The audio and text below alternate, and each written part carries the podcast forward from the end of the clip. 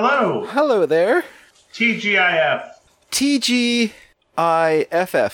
TGIFU. there, it's all taking a turn. Wait a second. I didn't. Yeah. I didn't go down that road. I know you were talking about the Fantastic Four. I get it. Yeah, you were going. you went down the. You went down the Fitness Unlimited road. Oh, okay, very good. That was the nice thing about going to the gym I used to go to, Fitness Unlimited, because people would say, "What gym gym do you go to?" And I'd say, "F you."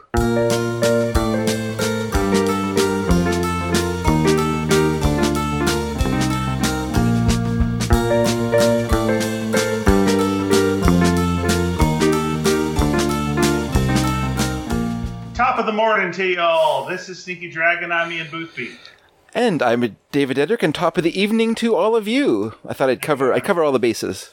I'm uh, auditioning for the role of uh, Hannigan, Oh, the uh, children's entertainer who's a leprechaun. oh, Uh, okay. the series has been on for like 30 years, and uh, I'm figuring that guy at some point has to retire. And once he retires, I'm going to try and take over for him. Is it is it still on the air? Um, this is a very good question. Oh, okay. You're just Uh, you assuming. know, we- You're assuming. You had to. You had to like bring that up. Now Hmm. I've got to like uh, check check this. Harrigan, I think, is his name. Now that I'm thinking about it. Uh, why are we starting with this? Uh, oh my god, it's all gone terribly It's wrong. listenership Yeah. falling away in droves.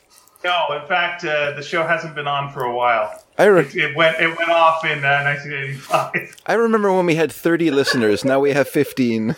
It, but it did. Uh, yeah, it did. run. 85. Yeah, I know. It's amazing I didn't get a reaction to that. Uh, it started in 1969, Okay. and then it uh, wrapped up in 1985. Hmm. Uh, not under scandal or anything like that. No, no. Uh, no. It just was a yeah, it was a Canadian children's show, and he was a leprechaun. Uh, he came to our land like a hundred years ago or more, Mhm. and um, you know danced around and showed cartoons, and uh, I guess taught crafts, something like that. and uh, That's what they did. There was a lady named Miss Sunflower who would deliver the mail on a unicycle, and that was played by the guy's um, uh, wife. Okay. So she was Miss Sunflower. Keep it in the family. Yeah, and uh, his daughter was also uh, was his co-star. Yeah. Keep it in the family. That's, you Yeah. know, because they're not making that much money. So you gotta, You got gotta pool spread. it all. Yeah, you gotta pool that, pool that money. Yeah. So here's here's the thing. So uh, Mhm. he left. Yeah. uh, he left that, and he's he uh, uh, there was he was a promotions manager. Okay, here's the thing. Okay. He was a promotions manager back in the day. At the TV Or- station. Yeah, at the t- at the TV station. This is like it could be concurrent with the uh, Hannigan, I, Harrigan. I don't know, but I'll just tell you, he Sure. had an idea for a, a lunchtime variety show. Oh, Uh, uh-oh. people went, uh, "No, we're not interested." okay. he gave them the old Fitness Unlimited. Well, that, And, that's a uh, reference that comes from. Well, you know what? Now I have to put that on as a cold open. Now you have to put that on as a cold open, and then uh, and then started a pizza company. Yeah. What uh, pizza company did he start? Uh, I'm gonna guess uh, Pan- Panagopolis. Godfather's Pizza. Godfather's Pizza. Yeah, started Godfather's Pizza. Oh. And and Yeah. he- here's the thing. Yeah. He would do. All right. Here's what he would do. You could you could earn an extra slice Mhm. or topping Yeah. if you did something. Yeah. What would you do? Now this is related to the Harrigan TV show. Oh, I see. So if you was there a song that was associated with the show that if you sang it you would get a free slice and or whatever? You know what? Technically, that would be true. Yes, if you performed a a song or did a little jig for him, you would get yourself a free topping or an extra slice of pizza. So at this time it was just a single restaurant, not not a chain. I guess he would have to have been in the room. Yes. Yeah. Yes. But if you spotted Harrigan Mhm. and went, uh, there he is, H A double R I G N, it's Harrigan. They'd go, uh, here's your anchovy. Yeah. Oh, the is happy happy child would run back to his table. Well, like I got the anchovy, Papa, and uh, oh, oh, the potassium. I don't know what the hell is an anchovy. Something salt, probably salt I omega think. three, omega three. Okay, yeah, some fatty acids. Yeah. fatty acids. Father, I got the fatty acids we need. Mother will live. and he said, Keep dancing. She needs an anchovy a night to live. So he would go down to the. Seems like that seems really expensive to buy a whole pizza at a restaurant. Have Yeah. your child do a jig for for the for the the owner of the restaurant, and then get one anchovy. Well, what you don't realize is That's a had to do terrible terrible he to do- economy. he had to do it every night, and then he became Lord of the Dance. Oh, okay, Michael Flatley. Yeah. Yeah, but he was. I used, that was the Michael Flatley story. Yeah, exactly. And something people don't know is Yeah. all the kids uh, uh, from Lord of the Flies yeah. Uh, were real, and then they went on to become the lords of certain things if they survived. and Michael Flatley was Lord of the Dance. They all became different Okay. lords. Okay. Yeah, Sure. that's the rule of lords. I love Yeah. it. I love it. Yep. And uh, they uh, they shipwrecked on the island. A lot of people don't know this because they were having a book club meeting uh, for Lord of the Rings. all big Lord of the Rings fans, and they went, "Let's discuss it on the open sea." Unfortunately, crash, boom, we're the Lord of the Flies. Uh, you know all the stuff that happened Lord of the Flies style. And then um, one of them decided, to, uh, you know, learn a little dance. Came, saved his mother's life by an anchovy a night, and uh, then became uh, Michael Flatley. Do you think? Do you think when story. William Golding wrote Lord of the Flies that he he was trying to catch? He thought if he just named it something like Lord of the Rings, he would he would just inevitably get a certain amount of readers. Well, you know my theory is, of course, that uh, he did not write Lord of the Flies. That was written by Ben Affleck and, and Matt Damon. And so, as a favor, he returned that favor. Okay. And then he wrote uh, the Goodwill Hunting for them. William, But they. But wait a second. two- William Golding, yeah. not Goldman. Oh, okay. Well, I don't know. What's the difference? William Goldman is the author of The Princess Bride and wrote, I think he wrote Butch Cassidy and the Sundance Kid, amongst other films. Okay, who, who's the person who's supposed to have written uh, the, the other thing? Who is supposed to? William Golding, William Golding. What did William Golding read? Uh, write? Lord of the Flies. Okay. Okay, so William Golding Yeah, wrote Lord of the Flies. yeah. Okay, but he did not write The Princess Bride. That's William Goldman. Hmm, I don't know about that. That story doesn't check out. It's uh, it's too close, too similar of a name. You know what? I thought they were the same person up until now. Oh, okay. They're So not. do- When's a British do- writer? When's a British I writer? apologize uh, Yeah. to everyone involved. You should. Oh my gosh, another another apology that we have to work on and, and send out there to people. Uh, it's an it's an apologies uh, week for yeah yeah it really is. So okay, very good. Uh, I apologize to uh, Sir William, William Golding. I'm sorry you passed away in 1993. Yeah. I'm noticing that now. You, I- you know, uh, some say it was in mourning of the Harrigan series, which you know had gone away eight years Yeah, earlier. yeah. really never- a long lingering death uh, from Yeah. from All right. melancholy. Okay. Well, I feel like uh, like an ass, but uh, and now now I'm like, of course, playing this back in my head and going, were there ever situations where I put those like and, and said that he was the author? Yeah. Oh, I'm, sure. I'm sure there were. You're probably making some hilarious riff on it, and people are like, Oh, "I don't know what he's talking. I don't know what he's talking about." Ben Affleck and Ben Affleck and Matt Damon. What? No, and then and then you know they wouldn't. Oh, geez. I'm just wondering how many people. Oh no, I've gotta find a time machine. I feel terrible about this. You know what? Uh, You know what? It's all water under the bridge. It's fine. okay. He wrote uh, All the President's Men, though. Okay, that's good. Yeah, yeah. He wrote quite a few films. He's Yeah. a well-known fellow. He wrote, wrote The Great Santini. It's a good good movie as well. Okay. And also he Robert wrote Duvall. uh, uh, Ma- uh, Marathon Man. Not so, not such a good movie. Yeah, but I just wonder, like, if you if you write Marathon Man Mhm. and then you go to the dentist, does the dentist go like, you know what? I didn't I didn't fucking need that in my life. I don't need you making my life harder, bub, with your Marathon Man bullshit. But Right. this, here's a point. It is what this point. This is a point in William, William Goldman's favor is that Laurence Olivier's character is not a dentist. He, Yeah, he is just yeah. torturing. He is torturing Dustin Hoffman's makes- character by pulling out his teeth. He is not a dentist. Okay, but So he doesn't like go to the dentist office, and then the dentist turns out to be a maniac who starts pulling out his teeth. It's it's you know it's a it's a the angel of death from the concentration camps who is okay, who's pulling out his Dave- teeth. Sorry, you're incorrect. He is a dentist. Uh, Dr. Christian uh, Szell uh, Is he- was. is he? What? Yeah, he's a dentist. Oh, shit. He's, he's a former Nazi dentist. Yeah, sorry. in the in the book in the book. in the book, yeah. Okay, well I have to apologize I'm going to make it official now. I have to apologize for confusing Dr. Christian Szell with Joseph Mengele, aka the Angel of Death of the concentration camps. I thought the film that they were one and the same. Apparently, I was wrong, and I apologize. However, oh, Yes. Oh wait, I still don't right, like the movie. movie in the movie, you're Yeah. right. He is not necessarily a dentist. You were correct, but in the book, he is. I see. I've only I've only seen the movie. I wait a second. You know what? Scratch that. I think I've read the book, so I have no excuse. no excuse at all. My only excuse is that I read it as a teenager, so that's my excuse. All right. Well, we've all learned something. I today. read. I would read the books of movies I was not allowed to watch. So um, That was my end run. I would still say that movie put so many people Mm-hmm. off of dentists. Like I understand, But not off of running. That's a weird thing.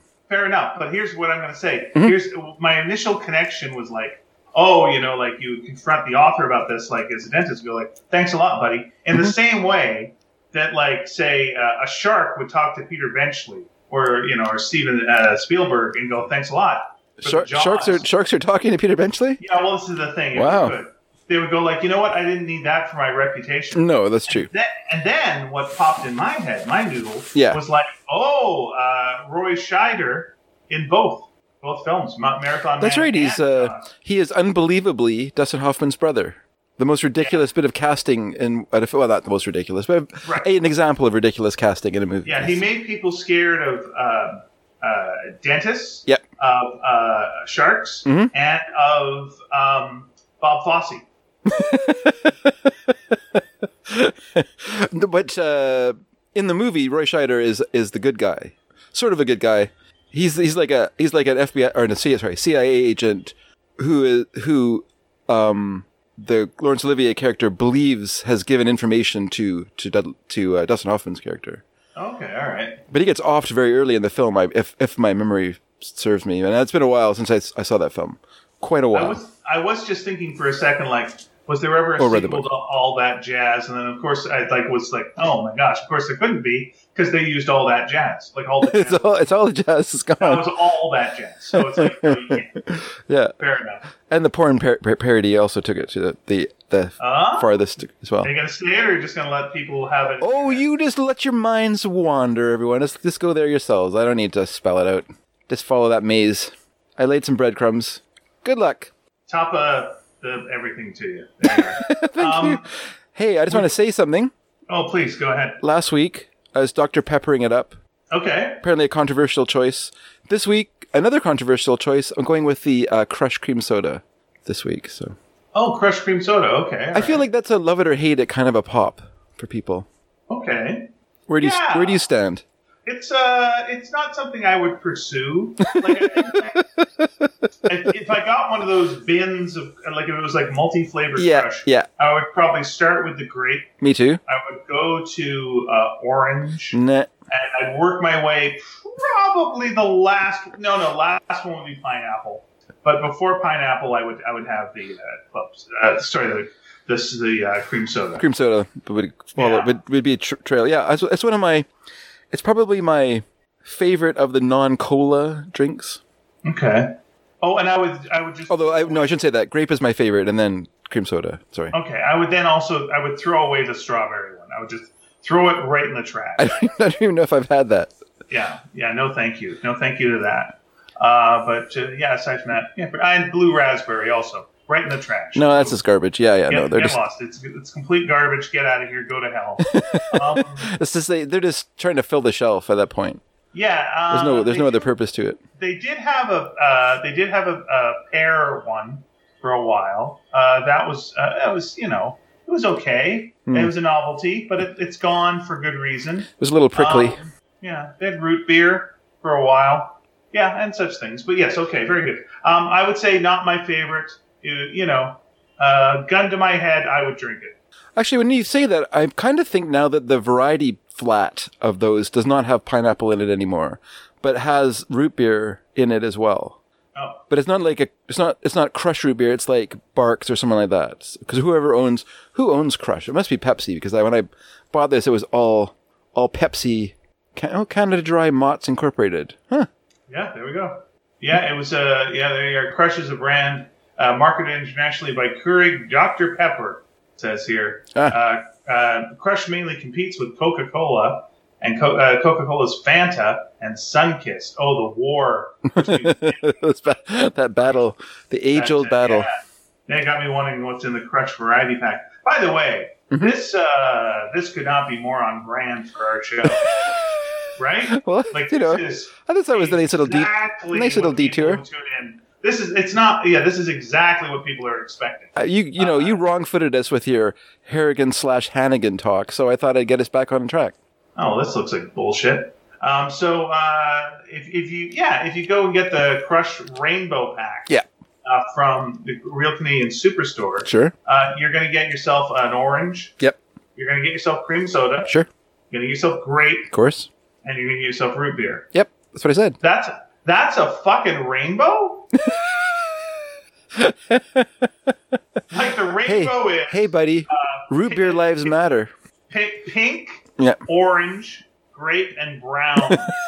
Look at that beautiful rainbow in the sky. I guess I guess we're gonna die. Yeah. I guess nature nature is against us and we're gonna die. It's funny. There's not like a lemon lime crush or something like that. That's that's or lemon crush or something. Yeah, yeah, this is no, this is a bullshit. Stop calling it a rainbow pack. This is making me angry now that it was called Well, what you would make me more angry is if I bought it and there was pineapple in it.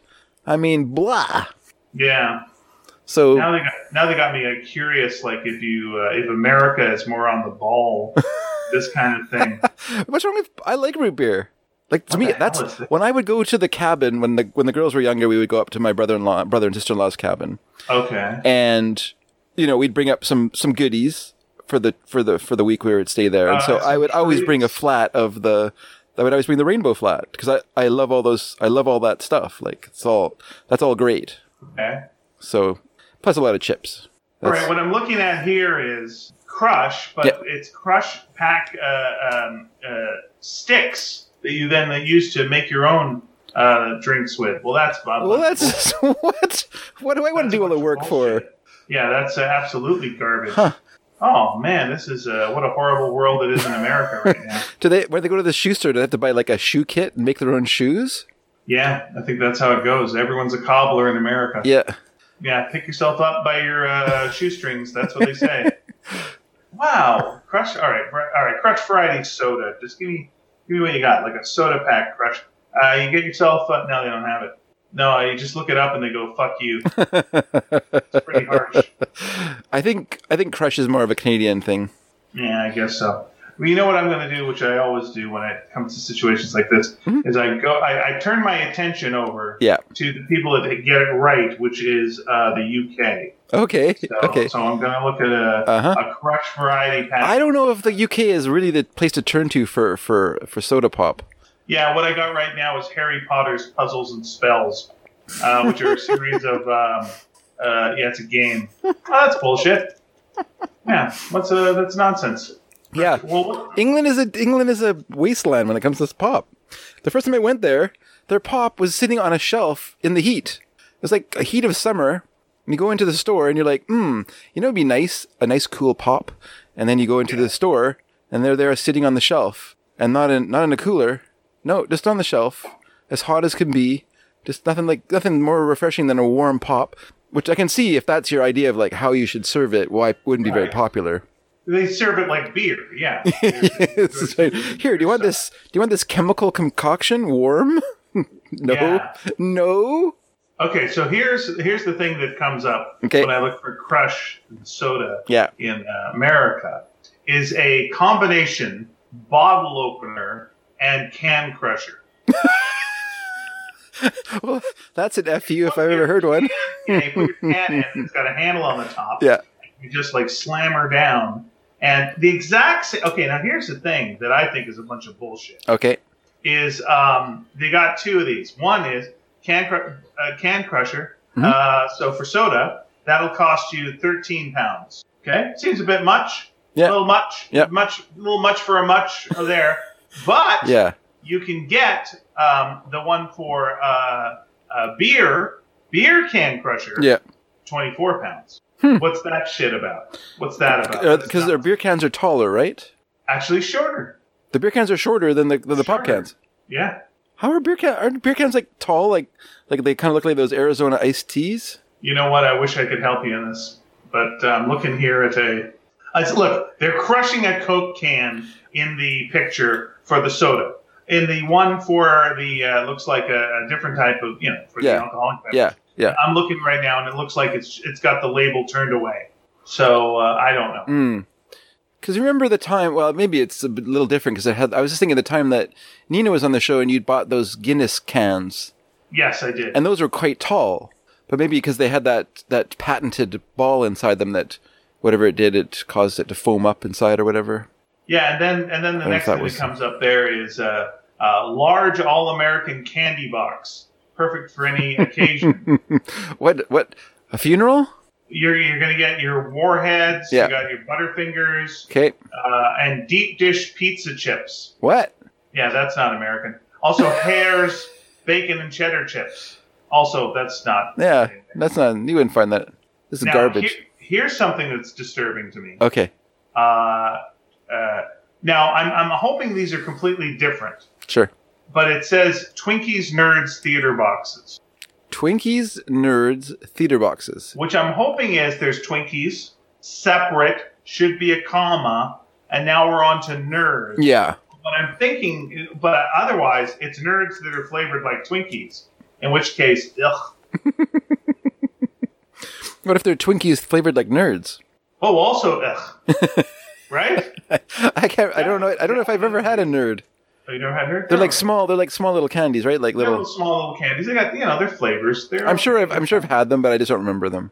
Yeah, you also get in the box uh, Boston baked beans, which are candy coated peanuts. They would not. They would be the thing that you'd have at the bottom of your Halloween uh, bag, and you're hoping that your sister would have them. And then uh, a gigantic Yeah. Charleston Chew bar because you know you can't give that away. So there you go. so if you want the all American, uh, you know, experience uh, in England, that's Yeah. what you get. That's, And they got a big uh, drawing of a flag with candy dancing around it. So there you go. Hmm. Yeah. that makes me think of the ending of the Whit Stillman farm Barcelona, where they're f- farm film Barcelona, where they're talking around the barbecue, and and the Spanish girls who are there with these American boys, they they taste like American hamburgers, and they're like, "Oh, these are really good," and they're like, "Yeah, you see." The- hamburgers you have in Europe are awful, so that's your idea of what a hamburger is. But when you have like a real hamburger, then you know that that's why we like them. But I feel like that that that representation of Americanness in that in that all American box is like garbage. Like no one no one would willingly choose to buy that in the United States. Like that's not that's not their America. That's not my America. Yeah. I wonder if like It's a very if you grow popular up- thing to say right now.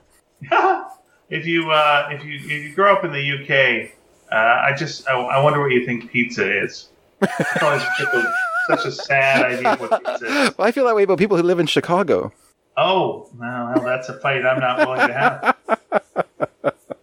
that's Just a little bur- that's joke. A burly bunch of folks here. Just not, a little joke. Oh, know, I still plan. I still plan to visit. I'll just have to keep my head down. Here's the thing about like Chicago pizza. Yep. It's like you like you got it in front of you, and yeah, you're going like, oh god, no, I don't want that. And they go like, okay, well you could have a Chicago hot dog instead. Yeah. You go, I'll have a pizza. I'm fine. I'll have pizza. What's wrong with a Chicago dog? a Chicago dog? Yeah. Um, uh, way too much business. Like it's it. Oh. That is a try hard dog. I like it. In fact, you know, having had I, and frankly, I do have a Chicago dog quite often. Yeah. I've got to admit, it's too it's too much stuff on it. Realistically. Huh.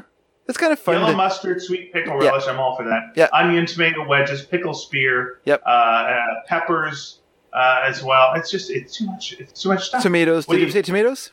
yeah, uh, tomato Tomatoes. wedges. And then Yeah. and then the uh, and then the the spicy bean on top, which is, to me that's the one the one element of it that doesn't make any sense because it just rolls off. Like you can't yeah. you can't like unless you secure it with your hand. I don't know. There must be some sort of process. pickle I suppose if you live there, you know how to do it. Yeah, the pickle spear is also a lot of work, and we've already Yeah, got yeah. relish. So what Yeah, are we doing? yeah, and then and then you really soak pickles. that sucker in celery salt. Yeah, like, yeah. There's a there's a reason you don't have celery salt on anything else, right? Yeah, it's usually something you use in canning, but not really Yeah. or anything else.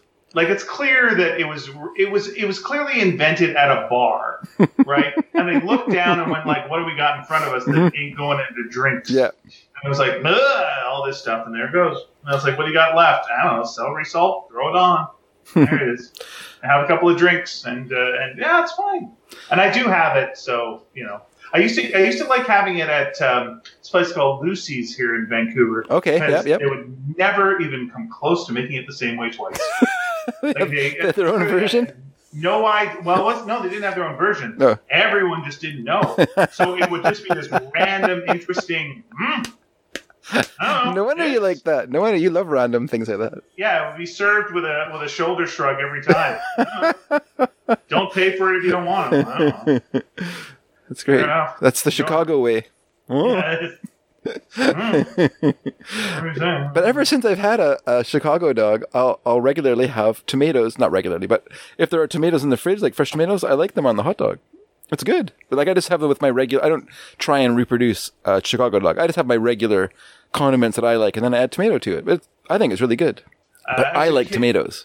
As a kid, I remember times where we ran out of hot dog buns, and my mom would put hot dogs on hamburger buns. That's And, wrong. Uh, oh, it was awful. But we we would quite. Uh, uh, you know what? When I grew up, we hardly ever had hot dog buns. We would just use uh, pieces of bread that we would lay the the hot dog diagonally, corner to corner, and then we would just f- fold up the bread around it and eat, eat it that way. Okay, fine. And I'm right. I am perfectly fine with that, and I quite like it. It has to be white bread though. I couldn't I couldn't do anything else with with that. Here's okay. I was in that situation once, Okay. and uh, well, more than more than once. And here's what I did. Yeah. Uh, yeah, you take a piece of white bread. The more, the closer it is to Wonder Bread, the better. The Yeah, yeah. You, you want it to be you not- want it to have a bit of roll to it. Yeah. yeah, not good bread. You want it to be not good bread. Uh, you want it to be like Wonder Bread or some such. You take, Okay. you, you take your toaster, you set it to the lowest setting there is. Okay. And then you fold it so that one side of the bread is in one thing and one side is in the other, creating that, that arc. And so the uh, you put that into your toaster. It's like hanging on the top, right? There it is. And it, st- it stays in there because, of course, it's not good bread. Otherwise, it go boing. But it's like there. And then you put it at the lowest that it is. Yeah. And then you take it out and you've made yourself a little hot dog bun. Ah. Okay. Yeah. Okay. Yeah. I don't don't. I just like I, I just like bread, so I don't care. I, I, I- I gotta have a little tooth to mine for, uh, for hot dog. again, once again, this episode, so on brand. Like if a computer That's right. listened I'll- to our episodes, it would, it would go like, uh, mention that you had them in high school first. Like you would have to say that. well, let me just point out before we go on from this topic then that I, I could easily eat three of those. Oh, very good. Yay! Hooray! Three dog Dedrick. Legend continues. Three dog Dedrick. He can eat three dogs. It's true. No probs. One day they'll go like, "How'd he die?" Tried four dogs. well, I used to eat four do- hot dogs, but I, I had to cut back when I got older. Okay, to, that's that's fine. you know, you gotta like, you have to admit, you have to recognize your metabolism. I uh, I have one of those uh, how to make uh, McDonald's foods at home uh, situations. Is that is that like getting? So do you make your pops and then also make your McDonald's at home? uh, you know, maybe. Here we are. Uh, Here we are, outraged about having to make a, a pop at home Yeah, with a stick, and now and now you're Well, I making was outraged there was no other option. That's the thing. Like, if you want to do it, that's fine. Okay, But like, you know, sure, sure, that's fine. but it's uh, We all know how hard it is to get McDonald's, so it's good that you can make it at home. But it's nice when you're it's nice when you're home and you're like, I don't want, you know, I want to like, what do you got? What do you Mhm. got? And it's like, you know, it'll it'll tell you exactly the things to put onto your, you know, cheeseburger or what have Sure, you. sure. exact Ingredients. Yeah. So uh, I've been I've been making some burgers and then one of the ingredients that I've been using now is dehydrated onions. You put the little, Oh, the little crispy, the crispums or whatever they're called. Yeah, you will dehydrate onions and you put the boiling water on it, rehydrate. them. Oh, okay. Oh, I didn't and know. That. that uh, then tastes like the kind of onions you get in a Big Mac Oh, really? McDonald's cheerleader Huh. burger. Yeah, yeah. If you just try and like cut up your onions fine, uh, no dice, nope, doesn't fly. Too flavorful. Uh, yeah, there. And uh, let me see if I can see what the seasoning is on the hamburger. Uh, yeah, Celery a- salt. Uh, that'd be interesting, eh? What if it was? Oh boy, then I'd seem like quite the hypocrite. quite the hypocrite indeed. I don't know. I can't quite look it up right now, but I do fine. know that there's MSG for sure. Okay, that makes sense. It's a that's a popular popular uh, culinary addition. Yeah, it's definitely uh, a lot of salt, and then throwing on some MSG on top of there, and and there you are. And uh, they also recommend you. Uh, oh, here we go. This is this is the ha- seasoning that's on all McDonald's hamburgers. Okay, Okay, so if you're making your own at home, here's how you do it. okay, Get yourself four tablespoons of salt. I assume that is not like a kosher salt. That's just a straight salt. sure. Two tablespoons of accent, which is MSG. Okay, uh, that's, that what, that's that what accent is. Yeah. Uh, One ta- one teaspoon ground black pepper. Okay, and then a quarter of a teaspoon onion powder. Uh, shake it all together, yeah, and then put it into a spice shaker. That is on uh, every McDonald's hamburger. Wow. You put you put it on Yeah. uh, during the cooking process, never before. Okay, okay. Yeah. So yeah. The one the one difference is uh, their big extra where they use Lawry's seasoned salt, and then three tablespoons Lawry's seasoned salt, Yeah. th- three teaspoons Jolly Time buttery seasoning. Hmm. Then crush. Is it like a pop popcorn seasoning? Yeah. Huh. Interesting. Then The things they think of. Crush a beef bouillon cube. Then Okay. add a quarter teaspoon black pepper, Yeah, and but you only use that on the big extra. I see. Yeah. Never had one. And here's here's my question to you: How did they scramble their eggs at McDonald's uh, for uh, scrambling eggs? How do they do it? How do they scramble them? Yeah, Do they scramble them in bags and they just squeeze them out onto the? they do. They do not. Okay. No, and this could be. Uh, they say they did this years ago, and this was their way of uh, making eggs when they started. Maybe they make them differently now, Okay. But- Okay. but they used equipment they already had. So knowing that, how did they scramble eggs at McDonald's? Did they use a milkshake maker? Yes, sir. Eight eggs at a time in the milkshake maker, uh, and uh, no salt or pepper was added. Huh. Interesting. So I mean, that's fine. that's a Hamilton Beach Drink Master. is, that what, is that the uh, the choice of McDonald's for their? That is the consumer version of the mixers they use at McDonald's. That's good to know. I'll, I'll never get one, but that's good to know. Well, you know, one day, you know, you're a fancy man. You're like, you know, I like a good milkshake. Uh, I'll make. Uh, I'm going to invest in a nice Hamilton Beach Drink Master. Eh, but you know, maybe you won't. Maybe you'll just live your life without that. Hmm. That'll be fine. well, I just feel like there's only so many uh, appliances you can have in your home. Well, how big is your home going to be? Well, how big is it going to be? I mean, I live in a home now, so I know how big it is. I don't need to. Again, no, no point in speculating. And, and you intend to live in that home for, for forever. That's your forever, forever home. I think it's our forever home until we downsize. Yes. Okay, but what if you like struck it rich? Would Oh well, then yeah. But I mean, I have no idea. I'm not that attracted to a big, big home, but I guess it depends how much you you get. You if you struck it rich or whatever. I guess yeah. I'm more about property than about the size of the house. Okay, all right. I just want land. I want. I want to be a land baron. I don't want to. land, I don't want to be a house baron. All right. That's that's just sucker's game. No, you want land. That's where the real value is. Uh, if you want a nice Chrome Classic Hamilton Beach Drink Master, that is going to run you, by the way, uh, $189. I, I just So- got my um I just got my my evaluation for my, my home value evaluation for property taxes and I can see right there like what value my home actually has compared to the land it's sitting on. Oh, okay, all right. Not much. Very good. I mean, I think we could, okay, we could sell this house, but what we'd have to do, it's a little tricky. Yeah. We'd have to take over the identity of our landlords. We'd Hmm. have to somehow Sure, sure. uh, get them out of the picture. I'm Yeah. not going to say how. Mhm, nope, But nope. then I would have to take over uh, his identity. My wife would have to take over his Mhm. lovely wife. We'd Yeah. have to dress up our cat as their daughter, and um, we'd have to pretend to be them. Yeah, And then after enough time, we could sell the house. sure. I can see Yeah, that working. And, and the, the problem is also he's a celebrity, so that makes it a little a little tricky. That is uh, that is awkward. yeah. That is awkward. You and could the ethic, ethical problems, of course. well, I mean, putting that aside, Yeah, please. putting that aside, I would recommend instead of that a uh, that you you know have a fake will in your favor, and then just sort of like get them out of the picture. And I don't want to be too graphic about this, but you know, just get them out of the picture. Okay. And then I think that would be easier, unless unless like the way that you're suggesting it. You know, it's that sounds like there's a lot of problems. Like there's a lot of mishaps could happen. Right. You're just trying to like pretend to be someone that you're not. And Well, here's the, okay. Here's where I think you know and again, I don't want to kill anybody, but if I did, um, I didn't say that. no, I understood. Now look, Yeah. I know at least three magicians. Sure. Okay. Yeah. Now, my feeling on this is now I'm sure the magicians I know are good people Mhm. and ethical, Yeah.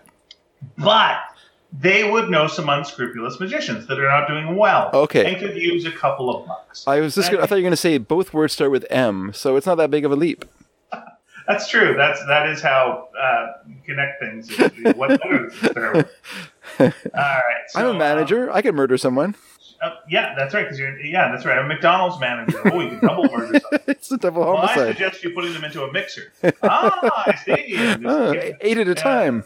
Yeah, they, they pretend they're scrambled eggs. Um, no, what I would say is like a magician can on stage in front of a hundred people make someone vanish, and Yeah. then you like you can actually make a person vanish in front of all these people Yeah. when everyone's looking. Mhm. So clearly, this is the person to make a body vanish. Uh, that you got to get rid of, right? Yeah. Like that, with no one looking. well, what the easiest trick in the world. So you know, we'd be able to like you know poof them away, whatever they do, and uh, yeah, you'd uh, you'd cover up your tracks, magic style. That'd be good if you hired a magician to, to kill someone for you, and you're like, I just want you to make them disappear, if you know what I mean. And the guy's like, Oh yeah, sure, sure, I know what you mean. You're like, just get rid of them, like make them disappear. They're like, sure, sure. So then they like do like a stage show, and they make the person disappear, and you're like, that's so perfect. then you go in there and sitting in the green room, but the magician, I thought you said you're gonna make them disappear. I did. They were gone on stage, like they're gone. There you go. No, no, I meant disappear. You know what I mean? Oh, disappear. Wink, wink. But this does it again. This disappears in a different way, a and different person's trick, yeah. person's still alive. But it's even more impressive each time. Like, you know what? Listen, I've got to give you. These are great tricks. I'm not paying you. is cut them in half. Ah, that was right. That's exactly what I need you to do. Cut them in half. Ah, perfect. And then, oh no. That's right. Couldn't you just like kill him with a bunch of swords? Put him in a box. And then what you find out is Yeah. that uh, uh, the the person you're killing is actually a quintuplet and actually has been being murdered every show. You're like, you didn't know this. It was like, oh, he really is good. He just keeps murdering quintuplets. So good. You, you expect a magician sometimes Sure. to work with a twin, but you never expect them to go full quint. no, no one expects Yeah. that. Exactly. Well done. Well done, you guys. And also great seeing. Not even the shark expected them to go full quint. Oh, I'm trying to remember what the name of those Canadian quintuples are. Dionne. The Dionne quintuple? quintuplets, yes. God damn it. God damn it. Only I remembered that. Would have been mildly more amusing.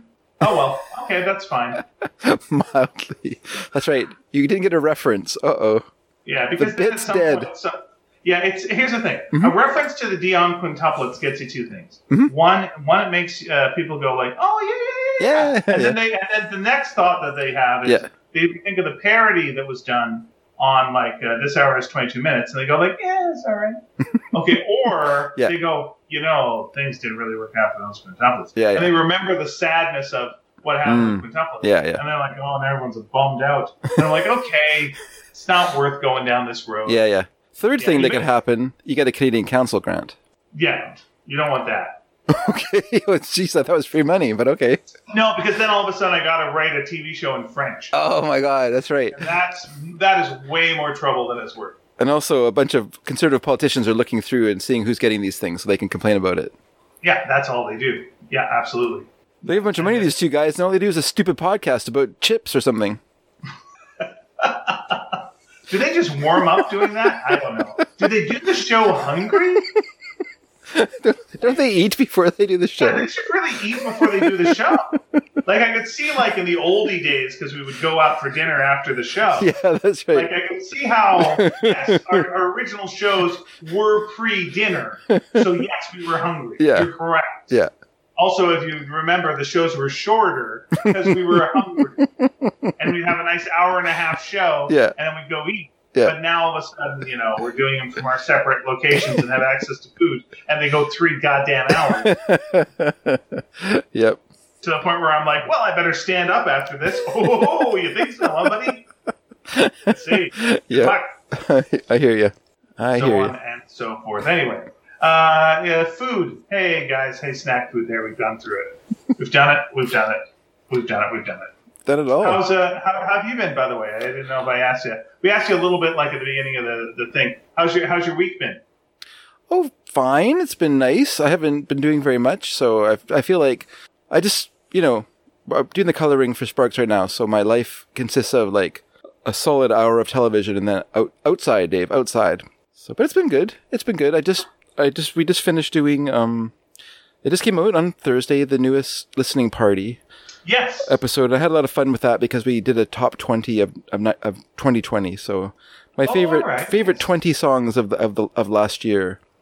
And despite, you know, there's lots of challenges for mus- for musicians last year. They're, you know, almost all their major sources of revenue dried up and, and, and right away at the beginning of the year. Everyone had to cancel their tours and, you know, and they don't make a lot of, you know, they don't make the kind of money they used to make from album releases and, and things like that. Just those, those, those aren't really so great anymore. So, but it's still lots of great music last year. So it was really, it was kind of fun. So you so you picked your favorite uh, twenty, and then uh, Mary picked her favorite. Or No, how'd it go? no, I just, I just did 20 songs. Yeah. Mary's, Oh, okay. Mary is not as, uh, Mar- not, Mary's not married to that idea. Let's say. right now since she's had the uh, the vaccination. Yes. Uh, she's had both vaccinations. Can she still enjoy music? she still enjoys it. Yes. All right. Yeah, She, but, but but otherwise she's horribly damaged from it. Is that? She is Oh, a- perfectly oh, fine. perfectly fine. But you know, she's still being careful. She still masks up and everything because you know where she works. She doesn't want to be that person, you know, right. the person who brings it through the door. So she's still pretty careful about it. No, that's uh, that's really great. I'm real. I am really glad. It's nice when you see like the numbers of like people who got vaccinated and. uh, in in BC, and then you see like the who's gotten the second shot, and I'm like, I know one of those people. I know one of them there. That's right. One of those numbers. There we go. Yeah, we kind of got messed up by the uh, drug producers or the vaccine producers. They Oh, did she get messed up somehow with that? no, I I just mean like as a country, we got kind of Yeah, screwed did. over. Yeah, yeah. Got screwed over by the fact that they closed their plant down or, or limited production anyway to to upgrade. I mean, I, I understand they're they're needing to like upgrade their facilities to produce more vaccine to help more people. So you know you can't really you can't really begrudge them that, but it feels like it. You know, it's just kind of not great, but that's life. Yeah, it's nice that okay, yeah, this is the problem is of course we all want things to go back to normal-ish or whatever it is. I mean, listen, man, it's the future. You're living in the future anyway. Mm-hmm. Shit's never going to be normal, as in like it wasn't going to be normal anyway because it's the future, right? so there we go. Like, yeah, what- things are going to change no matter what. So this, you what's know, normal yeah. to you? Technology is going, man, the, the environment's going, man. It's like it's all crazy, and billionaires want to go into space. It's all crazy. Okay, so Yeah, yeah. Um, but like that, we went from having this, uh, you know, uh, plague to, you know, oh, wish we had a vaccine. I got a vaccine. I have a vaccine. Oh, that was pretty fast. Uh, we want them. Yeah, with more to come apparently. Yeah, that's the thing. It's like you know we're we're acting like you know we ordered a pizza or something. you know, and it was like uh, I want to make a uh, cure for a, a new disease. I'm like, all right, coming up. I'm like, wait a sec. And can I get pineapple on that? Pineapple on a vaccine? Yeah, it's a Canadian one. Oh, all right, that's fine then. Okay, because you guys invented that pizza, so it's fine. It was that Hannigan guy? Was that Hannigan guy? Yeah, Hannigan did. Yeah, the Irish leprechaun uh, brought pineapple. It was not. It was a Greek gentleman, Mr. Panagopoulos. Oh, very good. Yeah, rival to the Godfather. Yeah, that's right. Interesting. Or Pap? No, Uh, it's not. It wasn't Panagopoulos. It was Papa Papadopoulos. Just my that. Sorry.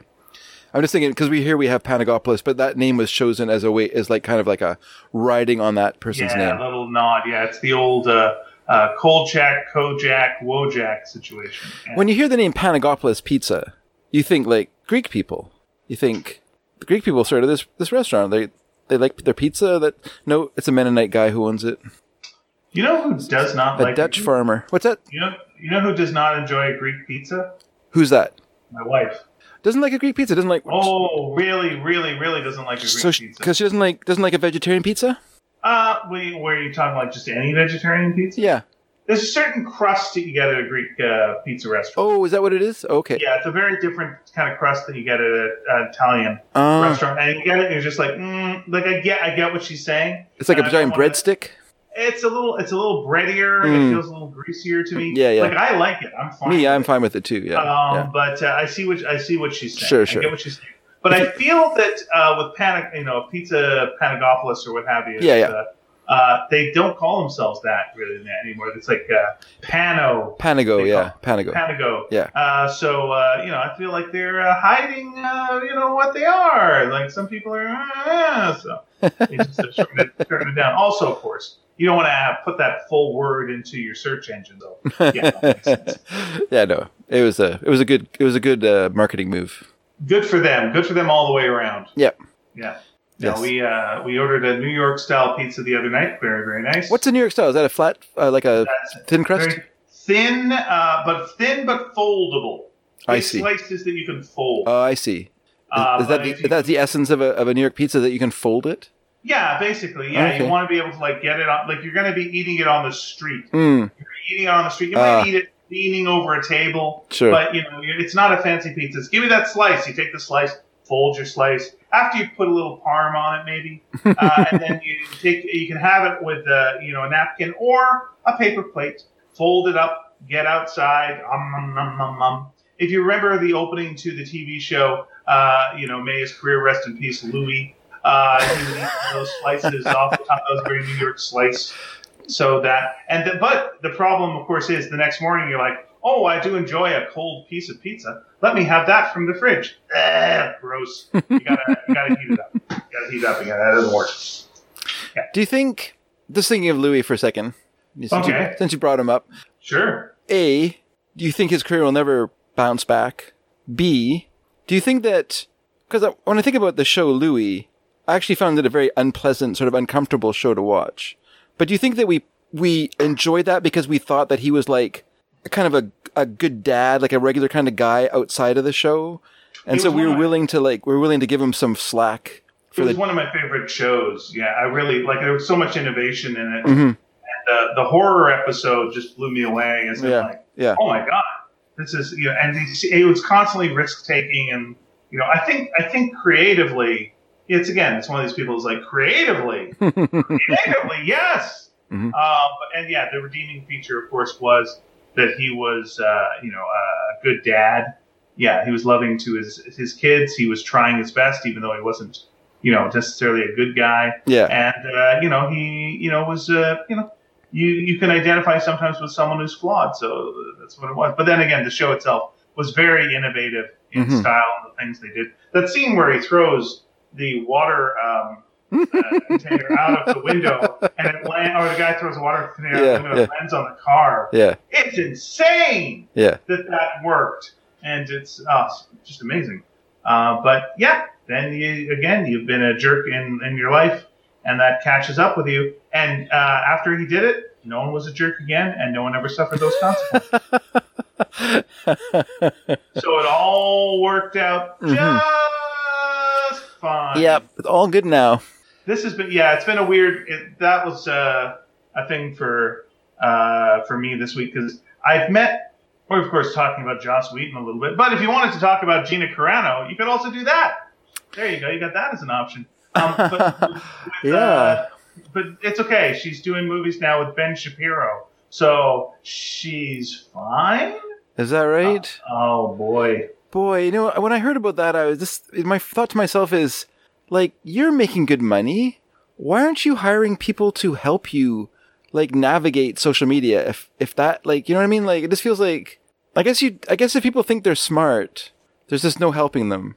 That's that's this the end. um, that's the end result of you know, like there's what cancel culture, co- consequence culture, whatever. You know, when you if you're gonna like make giant steps like that, then you know, like that's that's weird. I really like her in Haywire. I didn't really, I didn't really care care for her character in The Mandalorian. I thought it was okay. I really liked her in the movie Haywire, the Yeah, Steven Haywire, Soderbergh film. great, yeah, yeah. yeah. Uh, it was very unique and interesting. Yeah, Mhm. uh, it's uh, she she was in town doing Deadpool, and she was like always around town with T.J. Miller, and all these people had these stories about like, oh yeah, we were hanging out, it was fun, and all this, and blah, blah. and now everyone's got those stories, and it's just like, ooh, that's that's a bad story on every level. Let's you were hanging out with both those folks.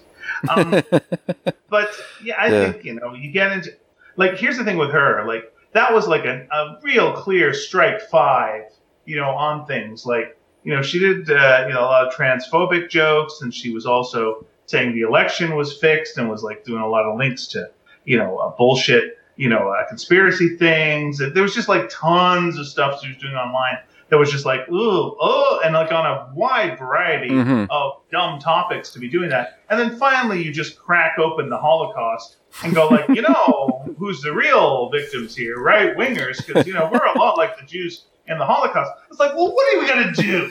What are you gonna? What's the option now? You know? You, yes, when you open that can of worms, Yeah, it's the kid There's no- like, yeah, coming into the party and going la la and like just ignore him, and then he like spills some water on the table. and It's like just ignore him, and then he pulls out the flamethrower and like okay, you gotta gotta do something now. I mean, Yeah. I, it's, you know, I feel sorry for her. I, I don't think she probably realized the. Co- I, I don't think people understand what they're doing on Twitter. Like, I think that they, they just don't seem to understand it. It's so weird to me. Like this, well, it's it brings out. It seems to bring out the worst in people. Well, it's impulse judgment. Like it's something that you can like. It's not like something like if you had to write an essay and then send your essay out. Yeah, You know, just like, well, I feel that as a person who believes in Republican values, we're very much like the uh, Jewish people, the, uh, the, the, you know, and the gay people and uh, the people in the Holocaust, and let me explain why. And like, if you had to write a whole page of that, by the end of it, you'd just be like, well, this is stupid. I shouldn't send this out. But if, but if you can, if you can just hit a link to something, yeah. I think she just retweet, you know, retweet, retweeted re- something anyway. Yeah, retweeted something, yeah. yeah, you, you know, then yeah, you can send it out like while you're still hot, while you're still like, oh, I'll show them, and then you send it out. This is a real zinger. yeah. This will This will shut them up. And then of course you immediately immediately get the high of no matter what hateful thing you send out, like you the most horrible thing you send out, you immediately as a celebrity will get a thousand likes. A thousand people that you don't even know are going, "You're brilliant, you're brilliant," and then you know uh, people who are actually saying things back like, "Whoa," um, you know they got to write stuff so it's slower than the "wee" Yeah, yeah, people. Yeah, yeah. so that's a, that's a thing. And uh, Anyway. you know, I recommend the movie Haywire. Even even if you're mad at her, I still think it's a good movie. Yeah, and uh, yeah, that's the thing. And now she's going to be doing movies with Ben Shapiro, so you know, watch her and Dean Cain and Kevin Sorbo, and all your favorites. Oh, good. They're going to be in God's Not Dead 4. That's right. Why not? Uh, and uh, what's it? The guy from uh, Growing Pains. That guy. Kirk, Kirk Cameron. Kirk Cameron will tell you how a banana Mhm. shows that God exists. Yeah. Um, you know, and all sorts of things like that. There it feels like the lowest thing that could happen to you is that you start acting in those pure pure entertainment movies, those Christian movies. But I, you know what? Those movies make tons of money, sure. and I bet you if you're if you're you know if you want, you can get good money doing those films. yeah, you can. I mean, Ray Wise, for God's sakes, was in I think was in God's Not Dead three or whatever it was. I don't know how I don't know how many there's been of those silly films, but Yeah, they can. Yeah, they can hire people. It's fine. And, and like the way that you get to see those movies is like at home. Yeah. You're ordering them on your TV, so it's like you don't have to walk into a video store and and and go go into know, the room with the curtains around it. you know. Yeah, uh, Jews control the media, please. you, don't have to, you don't have to ask for anything. You can just go click. Ooh, there it is. Jews control the media. Can you get me a movie about Jesus? Oh, wait, does he control the media? No, okay, good for him. he can greenlight so much stuff. It's uh, it's, it's crazy. Yeah, we've. I mean, we've talked about the Louis C.K. thing again, and it's just like learn to apologize, you boob. Like you know, it's just again, Justin Timberlake's a little bit like that today, where he put out an apology that was like one of these like gentle breeze apologies that couldn't blow over like a car, a house of cards. It was just like, if I've done anything uh, in any way, I really What- do hope that I. Sorry, what is he? What is he uh, being? Uh, he's apologizing to Britney Spears for how he treated her in the past, and to Janet Jackson for basically like abandoning her when there was the controversy of the uh, oh, the you know, the, the wardrobe, malfunction. the wardrobe basically, malfunction. basically let her take that all on the uh, on the chin. Let's Yeah. say the chin. And yeah, there was some there's some meanness towards Britney, and now now there's you know a lot of uh, people talking about boy we treated Britney bad, didn't we? Yeah, kinda. Uh, so they're talking about that right now. So that got brought up, and you know he's he's issued the gentlest of apologies. So you know eh, it's something. But uh, there you go, and there it is. Um, but it's kind of very much, you know, the Louis C.K. kind of apology. It's like, no, actually apologize. You could actually legitimately, you, you could get away with this. You could totally get away with it. I Yeah. don't necessarily Yeah. you should, but you could. You could. All you have to do is legitimately apologize. uh, Apologize. these make some jokes about yourself. Make some jokes about themselves. Make, Make show some humility. Show some humility. Show some. Yeah, like you put these people's uh, uh, careers back by you know uh, limiting you know shows they could do, and you threatened them that if they told anything, their careers would be over. So you owe them. You owe them. So you know, let's get some. What I don't know what it is like. They get some shows or something. Whatever it is, work it out with them. Talk it through with them. oh, I didn't realize that he had tried to throw a blanket over it all. Well, that was the whole thing. It's like you know uh, they were. That's the thing that to me is the most you know heinous thing of, Yeah. of it all. Like there. Let's say let's say egregious. All right, fair enough. Um, egregious. Okay. Um, because Character from You Star know, Wars. it's in, indeed Gen- General Heinous and General Egregious were very different colored lightsabers for sure. But you know, there are people who you know uh, were consensual with the things he was doing, and it's it's again, it's a weird area. You're on the road, you're doing things, and I get that. Mm. You know, now we judge things in a different way than we judged things back then, which is you know, oh, uh, you know, what is consent? And it's like saying what is consent, but like what is like if you have power. Consent is saying yes to something. No, anyway. it's not. Though, but it's, It's not? Oh, okay. It's not. No, it's not. Because like, if you have someone who is in a position where they can't say no, Mm. then their yes is still not consent. Okay. If you're there, if you're, if your boss, I meant up- a heartfelt consent, but okay. Or a heartfelt yes, yes, not Yeah, a if forced your yes. boss Yeah. comes up and goes, "Hey, Dave, you're uh, you want to work this weekend?" And you know, like, if you don't work this weekend, you're fired. Mhm. Then your yes boss isn't a yes boss. That's Oh, there's I'm glad you agree with my argument about how work work from home could be abused. But anyway, go on. Yeah, no, no, no kidding. Um, but yeah, that was a, that was the thing was that uh, you know these women you know would say like, oh, he did this, and and then you know they they were threatened by his people Yeah. that if they said if they kept saying this, they would you know not get work, and that's where to me the big line was was crossed was like, no, Yeah. no, no, no, no. You can in your head go like, what I'm doing isn't wrong, but if you are forcing someone not to say the things that you did with them, then that's that is wrong. You can't you can't do that. Mhm. They have the freedom. They should always have people should always have the freedom to talk about the things that they that they did Yeah. you know, and, and, and that kind of thing. Otherwise, we're in a very weird uh, area.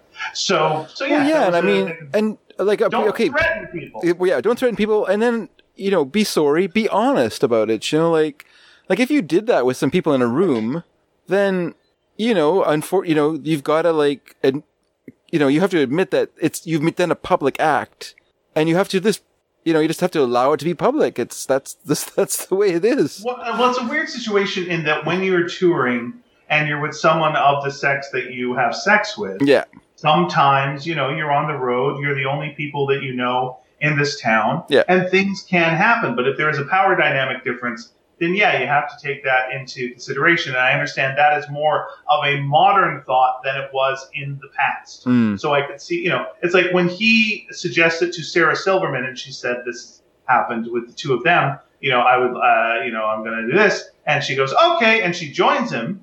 It's like, okay, uh, then that's fine because they are about the same level in terms of power and what have you. So, mm, you know, I mean, you can go like, ew, but frankly, yeah, so much of anything like that is ooh if you break it down. yeah. you know? Like, yeah, like Lisa and I have consensual sex quite often. We're married. ew. Exactly. You don't want me to describe it.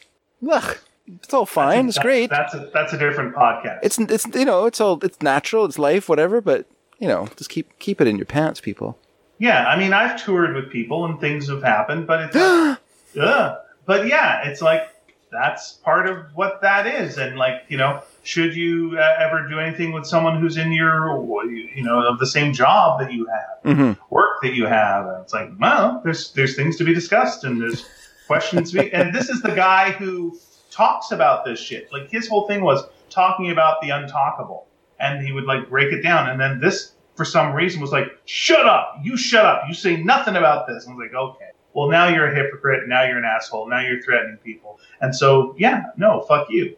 And uh, and it feels like you know the way that he presents it now is you know people heard that I did this and now everyone's grossed out about it and that's why my career is is is over. And it's not over. He's still a working comedian. I was like, eh, just you know, listen, Jack, you could talk talk about it.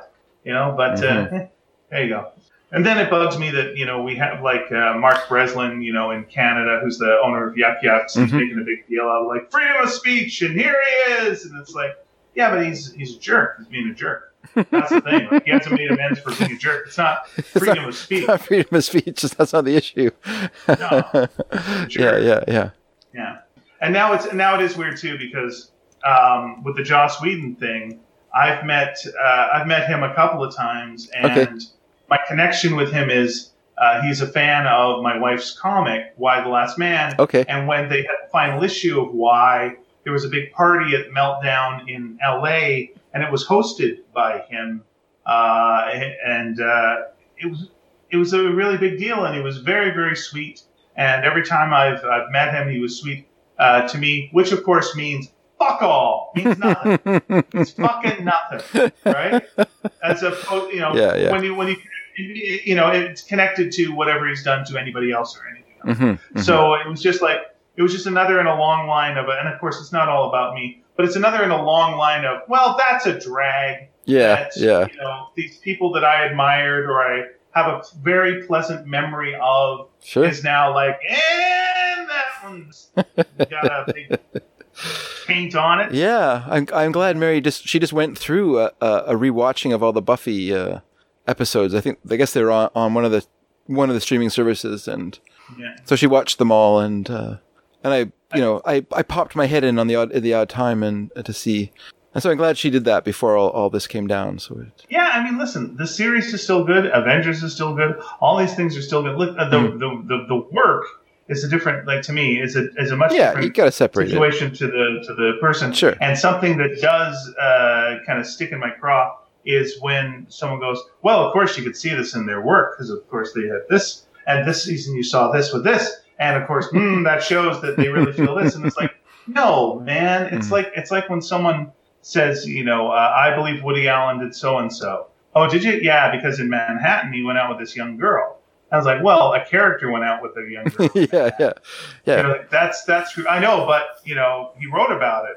Yeah, but I don't think Hitchcock killed anybody. You know.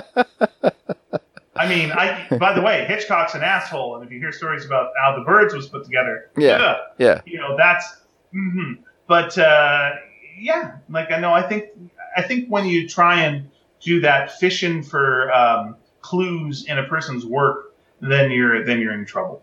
Then you're uh, then you're going down a weird hole and going like ah, because you know Black Widow, she mm, this and that's why you can tell he feels this about women. Mm. Uh, you know what? He was a real asshole about certain things. He should make amends to these people. No one should have to go through that. That's fucking shitty and awful. Yeah. But yeah, I'm I'm I'm a little bit different with the work, and again, uh, looking for your uh, your clues in the in the work towards you know uh, how a person is in real life. Yeah, I just I just listened to a podcast the other day. Um, I'm not going to say what it was, but there was a podcast where a man and his wife. He's a real movie fan. She's not so much, and they they watch movies, and so uh, they watch Manhattan. And her her whole take on Manhattan was all from like now, you know, like looking back at it, and it's mm-hmm. it's just it's kind of frustrating to listen to it because you're like, you know, so many of your complaints aren't directed to the time it was made. Like you probably wouldn't make Manhattan like that now because excuse me, times have moved on in such a way that, you know, the idea of like a 42 year old character going out with a 17 year old character in a movie is just like, would blow our minds, you know. But it's, it, but when you watch the film, it's not, the film isn't necessarily like a recommendation that this is what you should do. The the film is about people who are deeply messed up in their relationships, and this is what's, what's happening in the film. And it's been a while since I saw Manhattan, so I don't, I don't want to defend it too, too rigorously because, like I said, I probably, I probably not watched it in 20 years. So, Well, um, anything else, I mean, anything comedy wise is going to go out of style. Like almost, almost always, like in a certain amount, in Sure. a certain period, and Yeah. then it will revive. Like Yeah. and then you'll be so far past it that you can enjoy it as its own thing. But it's like just at the, and also, you know, Well, there's there's yeah. this period now where you're like looking at this guy. Here's here's the thing. I was watching one of my favorite TV shows Mhm. uh, called Spaced. That Sure. uh, Simon Pegg and uh, Jessica Stevenson, who is now Jessica Hynes?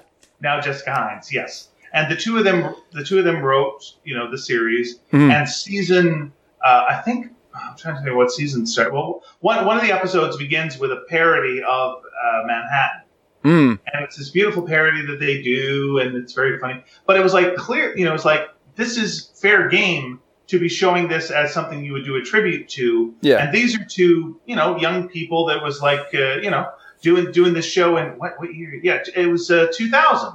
They were Sure. doing, Okay. and that was all. Yeah, it's fine. Yeah, Mhm. it's Manhattan. Of course, you do a thing of Manhattan. Everyone loves Manhattan, right? Yeah. We all love Manhattan, you know. And yeah, Scandal had broke already, and all this other, you know, all these things. But it was like, yeah, Manhattan's amazing, and it's a, it's a, it's a, it's a reference point, right? Mhm. Yeah, and they'd seen it, but you know, for some reason, at that point, both of them writing this were like, it was fine. hmm They were like, oh, what are you gonna do? yeah, but it changed. Yeah, that's right, a little bit. Well, I think, Uh, yeah, I just think that, I mean, it's partly that, you know, what, how we think of, of maturity now is a lot different than how people viewed maturity then. You know, like you were thought to be a person who could make decisions in your life when you were, an, uh, you know, in your late teens. And I think we would look at that now and that kind of way of looking at people. And I mean, you know, it's just because in the past, people grew up faster. I mean, their lives were, you know, not, not, most people didn't finish high school. They were already in the workforce when they were in their mid teens, working like real jobs, you know, working in real horrible jobs, you know, and getting married young, having children young. So that was in the culture for a long time. And so, you know, it carried, you know, so even if things move on a little bit, there's still the, there's still that, you know, kind of anthropological carryover of, of, you know, cultural norms or mores or whatever, right? Where we are now, you know, we have a totally different I- idea of how mature people are in their teens. You know, we talk now about the fact that, you know, especially young men, even at 20, you know, still haven't fully developed, their brain hasn't fully developed, you know, and they're, you know, that doesn't develop until they're sometime in their 20s, you know, blah, blah, you know, so, you know, that's just sort of changed how we understand, you know, uh, and, you know, so I, I just think it's, um, you know, it's just, this is a different time. You know, people had different ideas of, what, you know, what, what was acceptable for teenagers to do or to experience and things like that. But at the same time, I do not think the movie is making a recommendation that this is what you should do. I mean, the, like I say, it's about, it's just about messed up people. And I think that the, the, the character of Mariel Hemingway's character is kind of a audience surrogate in a way. She's the naive. She's the naive character in the film. She's the one who's who's kind of who kind of acts as sort of like a um, a sounding board or some sort of like acid test for the behavior of these people around her. You know, because she's just like this sweet, honest, good-hearted person, and all around her, all these people, and the, this And she rejects it by the end. Yeah. yeah, and all these they're all in like twisting and and turning themselves into knots, you know, and and in all their you know greed and lust and everything, and and she's just in status seeking and all the rest of it, and she's just like kind of floating through through it all, and so she kind of acts as this, you know, like I don't even know, do they have sex in the movie? Like it's been a, like I say, it's been a Yeah. lot, you know, decades since I saw it. Yeah. They do okay, yeah, Yeah, that's they're that's not so good. Yeah, That's not so good. That's yeah. not so good. But yeah, I just feel like again, again, yeah, it's, just like- a different different times, you know. Yeah, it's weird. It's like uh, I was just trying to think. Like, did the did the second season open with this parody? And it's like, yes, it did. it opened with a parody of Manhattan. They were like, this was the hippest show. hmm This was the sharpest wit. Yeah. Uh, young people, uh, and uh, yeah, I was like, yeah, Manhattan's where we're going with our opening. And like the very first episode, you know, uh, one of the one of the big parodies they did in there was of The Shining, and you're like, yeah, of course you would do The Shining. Yeah, yeah, of course you would. Now you think like, oh wow, Shelley Duvall was really uh, really abused in the making of The Shining. I don't know if I used to see The Shining anymore. Shining, Hmm. yeah, that's really tainted as well. Huh. Hmm. And yet that's like so everyone does The Shining and Shining is fine. I don't think It's I don't think there's a movie where an actor wasn't abused by by Stanley yeah, Kubrick. one, there's so- a different situation when you see what what they what they were doing to Shelley Duvall in The Shining. Hmm. It's very hard to like go, yeah, that was fine. That was No, I'm not saying it's fine. I'm just saying that Yeah. it's an isolated incident for for. No, no, no, no, it isn't. This is the, The thing too. It's director like when I, when I was hearing the Joss Whedon stuff, it wasn't ju- it wasn't in any way justifying what he did in any way. Mhm. It was more like, oh no, no, let's expand this out then. Mhm. This is a good starting point to go from like, okay, yeah, you shouldn't have said those things. That's a that's also a bad thing to have done. Yeah. Okay, now those verbal things that you did were bad and there were psychological things. But like, hey everybody, we're doing a lot of Shining parodies now, huh? Maybe we could talk about that. And uh, Yeah. again, Hitchcock. Hey, you know, again, the birds, pretty rough, pretty rough on uh, Tippi Hedren, pretty rough. Let's uh, maybe we get a little talk about that, and uh, you know, artists and the responsibility Mhm. people have when they're making these things. And it's like, no, the most important thing is the work. The work is well, no, people. People along the way have to also be considered in this kind of uh, situation. Um, but, but yeah, I don't want to. I don't want to tit for tat, but you know, Tippi Hedren didn't expose her daughter to having half her face ripped off, so by a by by a lion. So it's uh. Oh, okay, yeah. There's a. there's that awful thing too. There's a, listen, Let's talk about Roar. awful for, for, for everyone. I think I think there's also a thing too where, uh, and it just comes, you know, listen, it's a, a lot of nerdy guys uh, are messed up. They're messed up, Mhm. and so I think when you give them, you know, uh, too much power sometimes, Yeah, and no one calls them on anything because they're fucking geniuses. yeah, yeah. Uh, that is a recipe for oh shit, oh fuck, what happened? Uh, so so yeah, let's uh, maybe call people on stuff as things go along. Yeah, I think that's good. Like Mary hates uh, Robert Crumb, and you know, she, I, you know, I, I pushed her towards reading it when she was younger, just because I think he, you know, I think he's good, and so thought, well, Mary might enjoy this. Oh no, it's Sure. it's not not her alley at all. And uh, but you know, I think that's good. Like I think it's good that you know, especially someone like that who's like kind of a sac- sacred cow of cartooning, to have people, you know, new eyes look at it and kind of, you know, because I'm a nerdy guy, so I understand uh, the feeling of hostility towards women, of feeling like you weren't valued for who you were or whatever, you know, when the fact is really you didn't make much of an effort, but you know, you've I can understand that feeling. So when I read like my troubles with women, I'm like, I can see his point of view here. Whereas when Mary reads it, she just it's just disgusting to her. so it's like it's like ah, how refreshing to hear that. That's good. Yeah, no, it is it is good. It also means hopefully she's growing up in a better or exists in a better world or Mm-hmm. a more advanced world. I, I'm s- I'm hearing a little music in your background. I'm not. oh, sure it's just that- uh, I, it may not. I, I'm I, it's um, it's a wind chimes. Oh, very good. We have wind chimes, and it's very very windy today. But the Oh, last three days have been really windy. We've we've had a real. Yeah, I uh, thought you were playing a guitar solo while we were having I've just been been playing Guitar Hero while we're doing the show.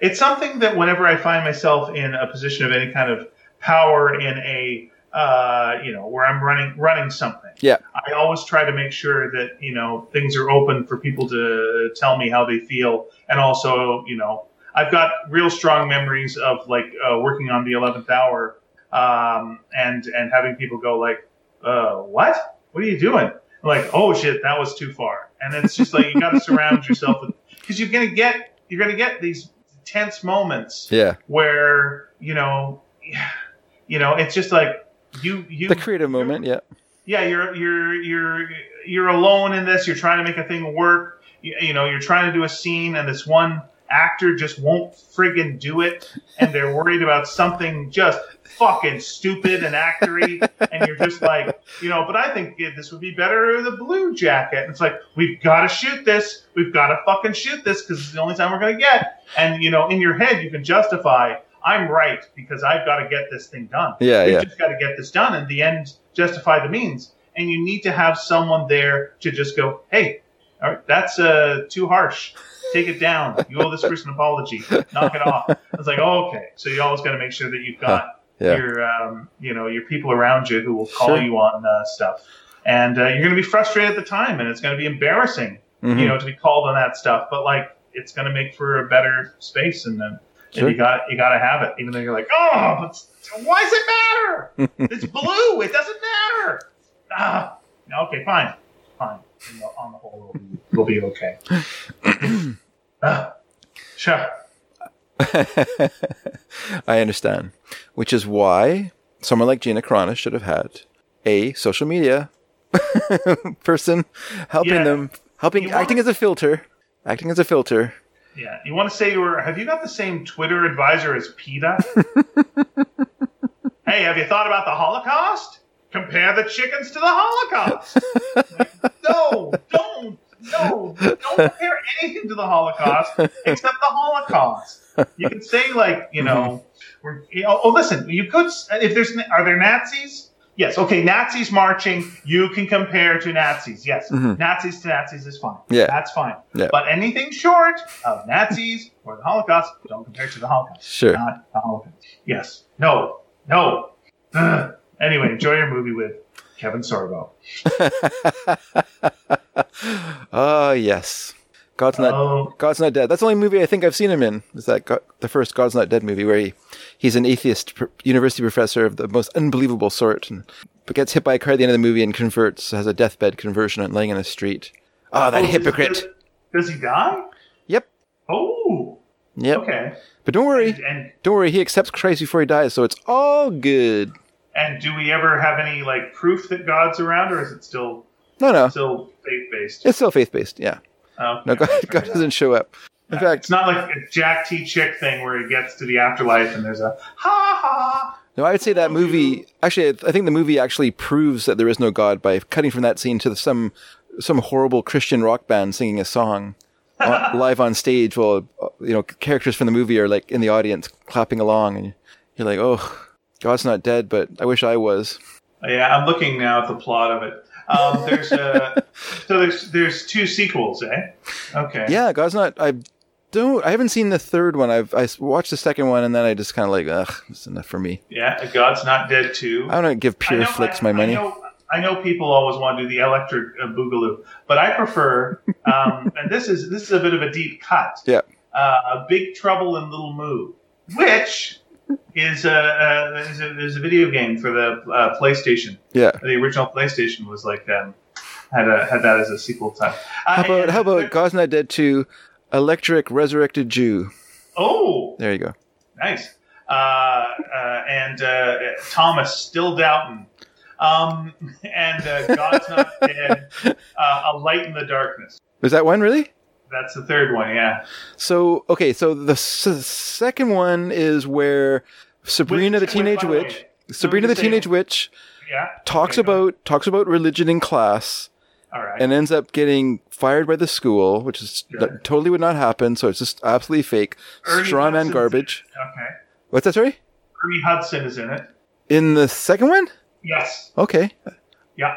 and then uh, Ray Wise is in it as the evil ACLU lawyer who is there acting completely contrary to what the ACLU stands for in being part of the p- prosecution of this teacher for for free, for using you know speaking speaking in class. So instead of being there to to uh, you know uphold people's civil liberties and our right to free speech, they're there to to clamp down on this woman uh, who merely answered a student's question in class Mm. and gets fired for it because she talked about religion. Shock horror. This is what happens, everyone. Come on, Christians, let's all band together. But yeah, it's just ridiculous. And Well, then I so there's that movie that, that has that has Dean Cain. No, no, not Dean Cain. Nope. Uh, Dean Ray Cain's in the first one. Dean Cain's in the first one. Yeah, this one has that one has Ray Wise uh, and uh, and Ernie Hudson because there's a ghost busting scene. Yeah. Where he busts the Holy Ghost. Uh, Holy Ghost, you're busted. Oh Yeah, and, no. Uh, Pat Boone is uh, is there as well, but then you know He's a you doddering old man. You can't begrudge Pat Boone for showing up in a Christian movie. Sure, I can begrudge him anything I want. But this is the uh, uh, this is the thing. It's like there's a post credit scene. There's an Avengers style post credit hmm um, where uh, David is arrested by the police Yes. uh, for failing to turn in his ser- sermons to the government, um, and uh, he's taken to jail. Yeah. And that sets up God's Not Dead, A Light in the Darkness. Yes, exactly. Right. And I have not watched that one because that character, that actor, and that is a complete greaseball. I mean, just like in a slime ball kind of a way. And then, uh, okay. and that character is just like the worst. Okay. Um, I'm gonna say that uh, that uh, one one of the people that's in this makes me a little sad. Oh, okay. Who's and in it?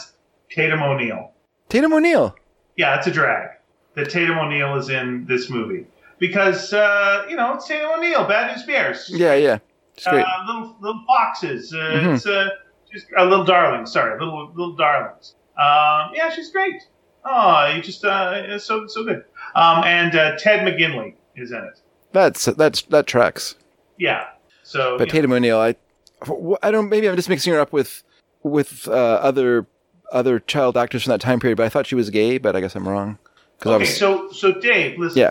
Um, I'm gonna out you as a Christian fellow. uh oh. now. Uh, you've been outed. That's my new show called You've Been Outed. Thank you. And oddly enough, it, it's about Christians being outed. Hmm, You've been outed. Okay. Like I know we're at church. You've been outed. we're inside. You not- shouldn't be inside. Get out. It's a pandemic. Oh, right. Um, it's no it's no secret. so so that's the wrong way to make a Christian. Yeah. If you're gonna make a Christian movie, Yeah. and like say that like a church goes like, "Hey, Dave, here's uh, thirty million dollars. okay. We could give it to the poor, but we're going to give it to you, Uh huh. um, so you can buy a milkshake maker." Yeah. Um, Finally. what do, you, what do you make as a Christian movie? What's a what is actually a good idea for a Christian movie that would actually go like, "Oh, this is what this movie should be about." Hmm. It shouldn't be like we're being prosecuted or persecuted. We're oh no, everyone's against us. It's like oh no, oh poor us. Oh geez, it's rough for us. Well, I've talked about it before, but one of my favorite books is this book by Aldous Huxley called the called The Devils of Loudun, Loudun, however you say the French name. And it's just a case that happened during the time of like Louis the Fourteenth and uh, that uh, Cardinal Richelieu and all those people. But there was a hysterical devil. There's a hysterical uh, possession that happened at this monastery, like a nunnery in France. Like all these, you know, and you know, like uh, you know, all these women who were like not being able to like live like human lives became like hysterically possessed by demons and started like acting and acting out in all kinds of gross and and and ways, whether sexual or whatever. And and so in the politics of the time, there was this kind of local priest who was a bit of a fop, and he had seduced this merchant's daughter while he was being her tutor. And the, the the dad was, uh, you know, of course, enraged by this and hated this guy. And so when this happened, he orchestrated this campaign that got this priest accused of being a witch or warlock or whatever, and causing this causing this outbreak at this at this church or at this nunnery. And this guy was like an arrogant asshole. Of course, you know he he uh, he you know um, seduced this this woman or seduced this young girl. Uh, had sex with her and then just abandoned her, you know, like just moved on to other people. Or, you know, he's just a jerk. He's an absolute jerk. But he gets caught in the situation where, because of his arrogance and his and his behavior, he ends up being accused of being a witch, of being tortured. You know, so the whole like before I saw Misery, my first experience of reading about someone's legs being crushed by someone hammering blocks against them was, uh, you know, being hobbled was uh, in that book. You know, and they're hobbling the guy and t- telling him to confess, which he never did. He never did. But he, through this experience of being tortured and then burned at the at the stake, he actually became more holy and more of a believer in God going through this experience than he was as a priest preaching the word of God, if you understand what I mean. Hmm. And when he was burned, people were like so like distressed by his death because he was so noble and honorable in his death because he was so he had just kind of reached this peace at peace with what was happening to him and and had sort of accepted his fate and accepted you know that he would be okay you know at the end of, at the end of this was God and then he'd be all right you know and you know he did his final confession and he confessed his sins and he told the guy you know doing you know he just kind of confesses to the to, to the to the uh, confessor pre- priest when he was doing his last rites before he was burned. And he went and he stood like absolutely stock still like and just allowed himself to be consumed in flames and didn't cry out didn't do anything just just took his pain and punishment as something deserved and and just as a way to excoriate his sins and stuff like that. And and to me that's like so weirdly like so twistedly interesting about faith and belief and stuff like that that I really love that story for some reason. I find it actually kind of like moving. I mean, Huxley was an atheist, so he could see no beauty in it. the way he writes it, but to me, there's something really moving about someone who would just like an asshole and just use his religious position as a way to like get money from people and have sex and, you know, just have all the worldly pleasures and just use your position and, and power as a way to like corrupt and, and, and take advantage of people. And then once, but then when he's in, in dire need of, of, of, you know, uh, comfort and solace in the middle of great suffering, he finds it in this thing that he, sh- you know, he should have taken seriously in his, in his like daily life when he, when he had that opportunity, but didn't. But here it is in, when it's needed, it finally is a real comfort to him in, in, in his hour of need. And to me, that's a better Christian story than any amount of this kind of garbage where it's just like, you know, the war on Christianity or whatever. Like that's just like, this isn't this utter nonsense, you know, and has nothing to do with like faith or belief or what it, what it actually has as a value in people's lives. So I think something like that, or if you just wanted to like concentrate on, you know, just find someone whose life was a, was a sort of a beacon of, of good works, you know, but just don't mention religion at all in the movie. okay. You know, it doesn't matter, right? Like that's, that shouldn't be your, that shouldn't be your, I mean, to me, like preaching Christianity is not preaching belief in God. It's preaching, uh, your responsibility as other people. You know, that's the important part of it, right? Like that, all the, you know, like people can be, be good people without needing to believe in God, obviously. So I think if you're making a Christian movie, then your me- message should be one of peace and brotherhood and, or human, co- you know, humanhood, peace and whatever that would be, fraternal. Man, all, those are all male expressions trying to think of how to make it. anyway, you know what I mean. You, you found a flaw. That's not well. It's not a flaw. It's just a, a, a uh, linguistic tick, you isn't it? Something that can be better. Yeah, it could be improved. Okay. Yeah, yeah, yeah. It's some sort of yeah. It's something that you know in some way improves how we behave with each other. You know, and that's that's a Christian movie, not something that like that conflates um Christianity as some sort of like suffering. Like Christian Christianity isn't like a political movement, so it, it's not it's not under attack, you know. And if it is under attack, it's actually really good for it to be under attack. You know that it deserves it. You know, like all all religions should only be religions uh, in terms of in the sense that they should always be like on the back foot. they should never be in, you know, ever have power or ever have any sort of, uh, you know, um, uh, you know, they shouldn't, they shouldn't, they just shouldn't be able to like rule over people's lives. Cause I just think that's just like, all that is is just power mongering and just abuse, you know, and we can see that in, in, in every church, you know, whether it's the Anglican churches with, you know, being involved in residential schools or Catholic churches and, and the, and, uh, you know, the, um, molesting issues and stuff like that and and all, you know, stuff like that. This like, you know, all that's oh, this garbage. Like, you know, that's not, that's not what Christianity is. So get rid of that stuff. Get rid of it all. Just like the whole, you know, you can see it in, in the United States, right? Like, like how religious, like how religious do like evangelicals feel like, like in this sort of rabid support of Donald Trump, you know, like, like this feels, doesn't it feel to you like it's just a complete sellout of your ideas Yeah. and of your beliefs? Yeah. You know?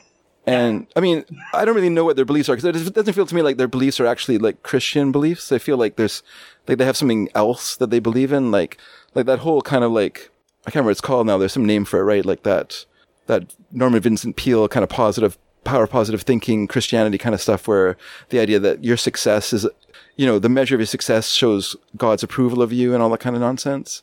Like that's just like complete garbage. But that seems to be more like what they believe in than, than, you know, like what I would, what I would personally think of as the message of, of the, of Christ in the Bible. So, so yeah, it's, uh, I just, I just, I just wonder about it. So you just feel like, you know, that's just an example where politics and the idea that, you know, we need to like have someone in power who's going to like work in our interests. Well, just how like completely corrupting that is. Because then you're, like, they're not even like, you know, judging the person who supposedly help, you know, supposed to be like acting as their savior or whatever. I don't know what he's supposed to do, like ba- reverse Roe versus Wade or whatever. Like, great. Let's go back to the 1950s. Hooray. But it's, it's, it's just like, it's, just feels like so, it's just like the whole wrong idea of like what, what religion is. And so, yeah, if there's a war on Christianity, I think that's good actually. It's good. It's it's a weird it's a weird thing, you know. People who want to be they want power, they want the power, Mhm. But they also want to be the victim at the same time. And it's just so Well, yeah, weird. It's like yeah. you want to be both things, and that was a real thing with like Trump, which is a weird thing too. Which Yeah. is just like you know, it's just like things are going great, I'm doing fantastic. And no one's treated worse than me. Oh, treat me badly. And like, well, how are you doing? I'm fantastic. Doesn't bother me a bit. But oh, it's rough. Oh, everyone else is treated as badly as me. They couldn't do. I'm just like, well, which which one is it, Jack? Yeah, yeah. You know, you don't want the, you know, like on, on, on the most basic level, do you want the whiny millionaire? do you want the guy with like who brings out his money bags and throws them on the table and the gold spills out? Yeah. And he goes, "What a day I'm having! oh, it's rough." I'm telling you, I'm sitting on the wallet. I'm getting a, a big Sure. bend in my ass. Yeah. It's just like stop it. Everyone's everyone's mean to me. Mhm. No one likes me. He's like, oh, eh, okay. Yeah, it feels like the thing to do is uh, is make sure you know th- that it's almost always this is the first thing you say. It's like, but enough about me. How are you doing? You know, it's like it should be. It should always like flip it around to like, yeah, but are you okay? Like you gotta, you know, Mm-hmm. that's that's the that's the example to be. Mm-hmm. You know, but tell me about tell me about your day. Yeah. That's by the way, that's like a uh, what's it? Fran, it's it Fran Lebowitz. Who's the who's the uh, author who's like very popular right now? After uh, because she wrote two books fifty years ago. Uh, that's Yeah, Fran. yeah, that's yeah. Fran Lebowitz. Yeah. Fran Lebowitz. Like I, I was uh, doing a joke with my wife of just like you know uh, take a drink every every time she says, but enough about me. How are you doing? It's just like you know, it's just like it's just that kind of personality where it's just like no, no, this is like you just wind them up and let them go and let them complain, and it's just like there's only so much of that that I can take. Yeah. Even if they're just the most charming, witty person, someone who just doesn't seem to have any real you know curiosity in the person next to them. Like I get that that's their bit. Yeah. Yeah. You know, I get that that's their thing, Mhm. and it's like, yeah, I get it, but it's just like, and, and now how are you? You know, it's just like, and now we're gonna have a conversation. We're gonna Mhm. go back and forth, and that's much more interesting, right? And sometimes when I see her in an interview, I'll like her a lot more than you know one these these shows where it's definitely just like wind her up and let her go. Yeah, I think that's. I, I don't think you're seeing her in like a fair, a fair way because the the purpose of the movie is is is performative, not not conversational. So yeah, it's a mo- it's basically a monologue, and I get it, and I'm like, okay. because she's always seemed very nice on David Letterman when she would. She's so very nice on David Letterman, but she Yeah. never says to Letterman, "Well, what do you think?" What- But and, you once know, again, it's performative. But I get, I get it. yeah. I get it. It's just uh, Because if you said that to David Letterman, what's he going to do? He's going to he's just going to like shut you down and turn it back to you because I that's don't his. know. I know. think he's got a riff. Like he's got, Letterman's got an opinion on most things. Yeah, yeah, maybe so. I, I- feel like you know I look at someone like a John Mulaney now, Mhm. and you know he'll he'll go off on his riffs, Yeah. but then he will at some point just go, "But what do what do you think?" And like he will definitely like try to engage the uh, Yeah. the interviewer in Yeah. some way, and it just makes it it just feels like a, a more modern type of um, we're talking comedy, but like that feels like a more modern type of comedy Sure. than the hey Jay, what's what's going on? Well, I'll tell you, uh, yeah, things are funny. And he's just like Jay would go, Jay Leno would go off on his thing, but he'd never be like, but Dave, what do you think? Yeah, He'd yeah. never like turn it around. Whereas now it's much more communicative. I think stylistically, comedically is how things are. I I just guess so. I guess so. I mean, I, I what I don't really care about. I mean, I just think it's a performance. So you know, I don't. You know, you don't want. I don't want to go see a comedian and have in the middle of the show start asking audience member how they're feeling. how you I feeling? do. I prefer more. How- I prefer how you feeling? You look. You look sad. Are you okay? Yeah, yeah. What's Actually, maybe that would be charming if someone did that. That would be good. Actually. Yeah, I mean, I mean, my probably my favorite comedian right now is Maria Bamford, and she Mhm. does have her definitely set bits. Yeah. But she is uh, open enough that if there is a thing where you know someone says something, she will stop and just like be engaged directly with what the person is saying, Hmm. and not just looking for a setup to the next Yeah. Yeah. thing. Yeah. And, you know, that was again though. You know, back in the day, it was a different style, and you know, Johnny Carson, you know, would give a zinger, and then he'd want you to just do your bit, do it, Yeah. dance, monkey dance, and so on and so forth. Fair enough. Yeah. If So you're Dave- if you're a monkey, you should you should be dancing. Yeah, uh, unless you're David Jones, in which case, uh, hey, work on uh, work on your music instead. That's what Frank Zappa says. Um, That's right. yeah, Nice Ah, nice reference. Thank you so much. Love it, love it. Dave, Yeah. uh, I think it might be time to check in with our favorite vampire and see what he's up to. Oh, it's time for some Dark Shadows. Yeah. Uh, Dave has been watching uh, the Dark Shadows uh, series on uh, Tubi, and uh, and uh, he's been updating us on uh, on this soap opera from the 1970s and where things go now with uh, uh, primarily Barnabas Collins, Yes. uh, vampire uh, who has been revived into the 70s and is now living with a family. The family does not know he is a vampire, though, right? this is the 60s. Yeah, 60s. 66. does not know that he is a vampire. No, they are in the And, dark. um, why, why don't you uh, tell us what's up? All right, so when we left last time, they had the uh, seance. And if everyone remembers, Vicky disappeared. The lights went out. When the lights were turned back on, Vicky was gone, replaced by Phyllis Wick, a governess who I think is implied that she died in a, in a carriage crash on her way to be governess to Sarah Collins, the daughter, sorry, daughter, sister of Barnabas Collins. Everyone, wear your carriage belts. okay? Wear your carriage belts. it's not just a good idea; Yeah. it's the law. It's the law. Yes. So now Vicky Winters is in 19 in, she's replaced. She's gone back in time. And i every episode of the show for this little time period introduces the show as a seance was held at Collinwood. And, you know, it says that Vicky now finds herself in the past, but space and time are frozen at Collinwood right now.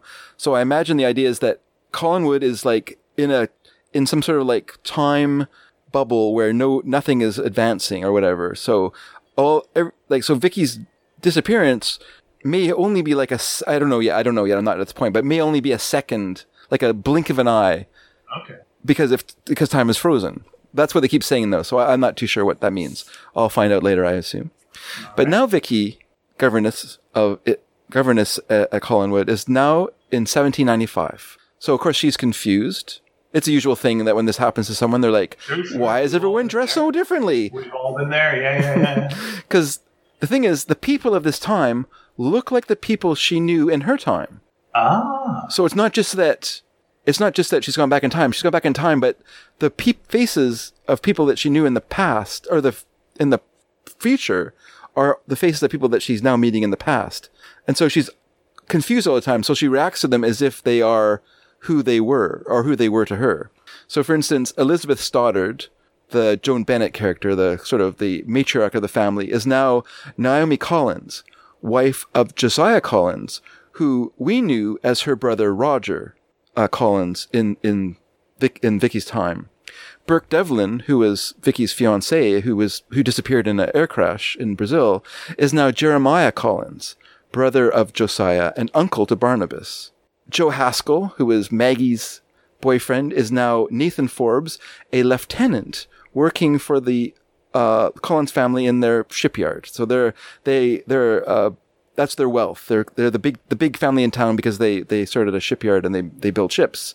And so he is a friend to Barnabas.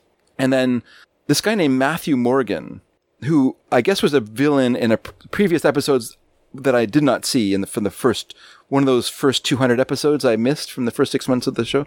Uh, he is now a character called Ben Stokes, a kind of an indentured servant to the Collins family.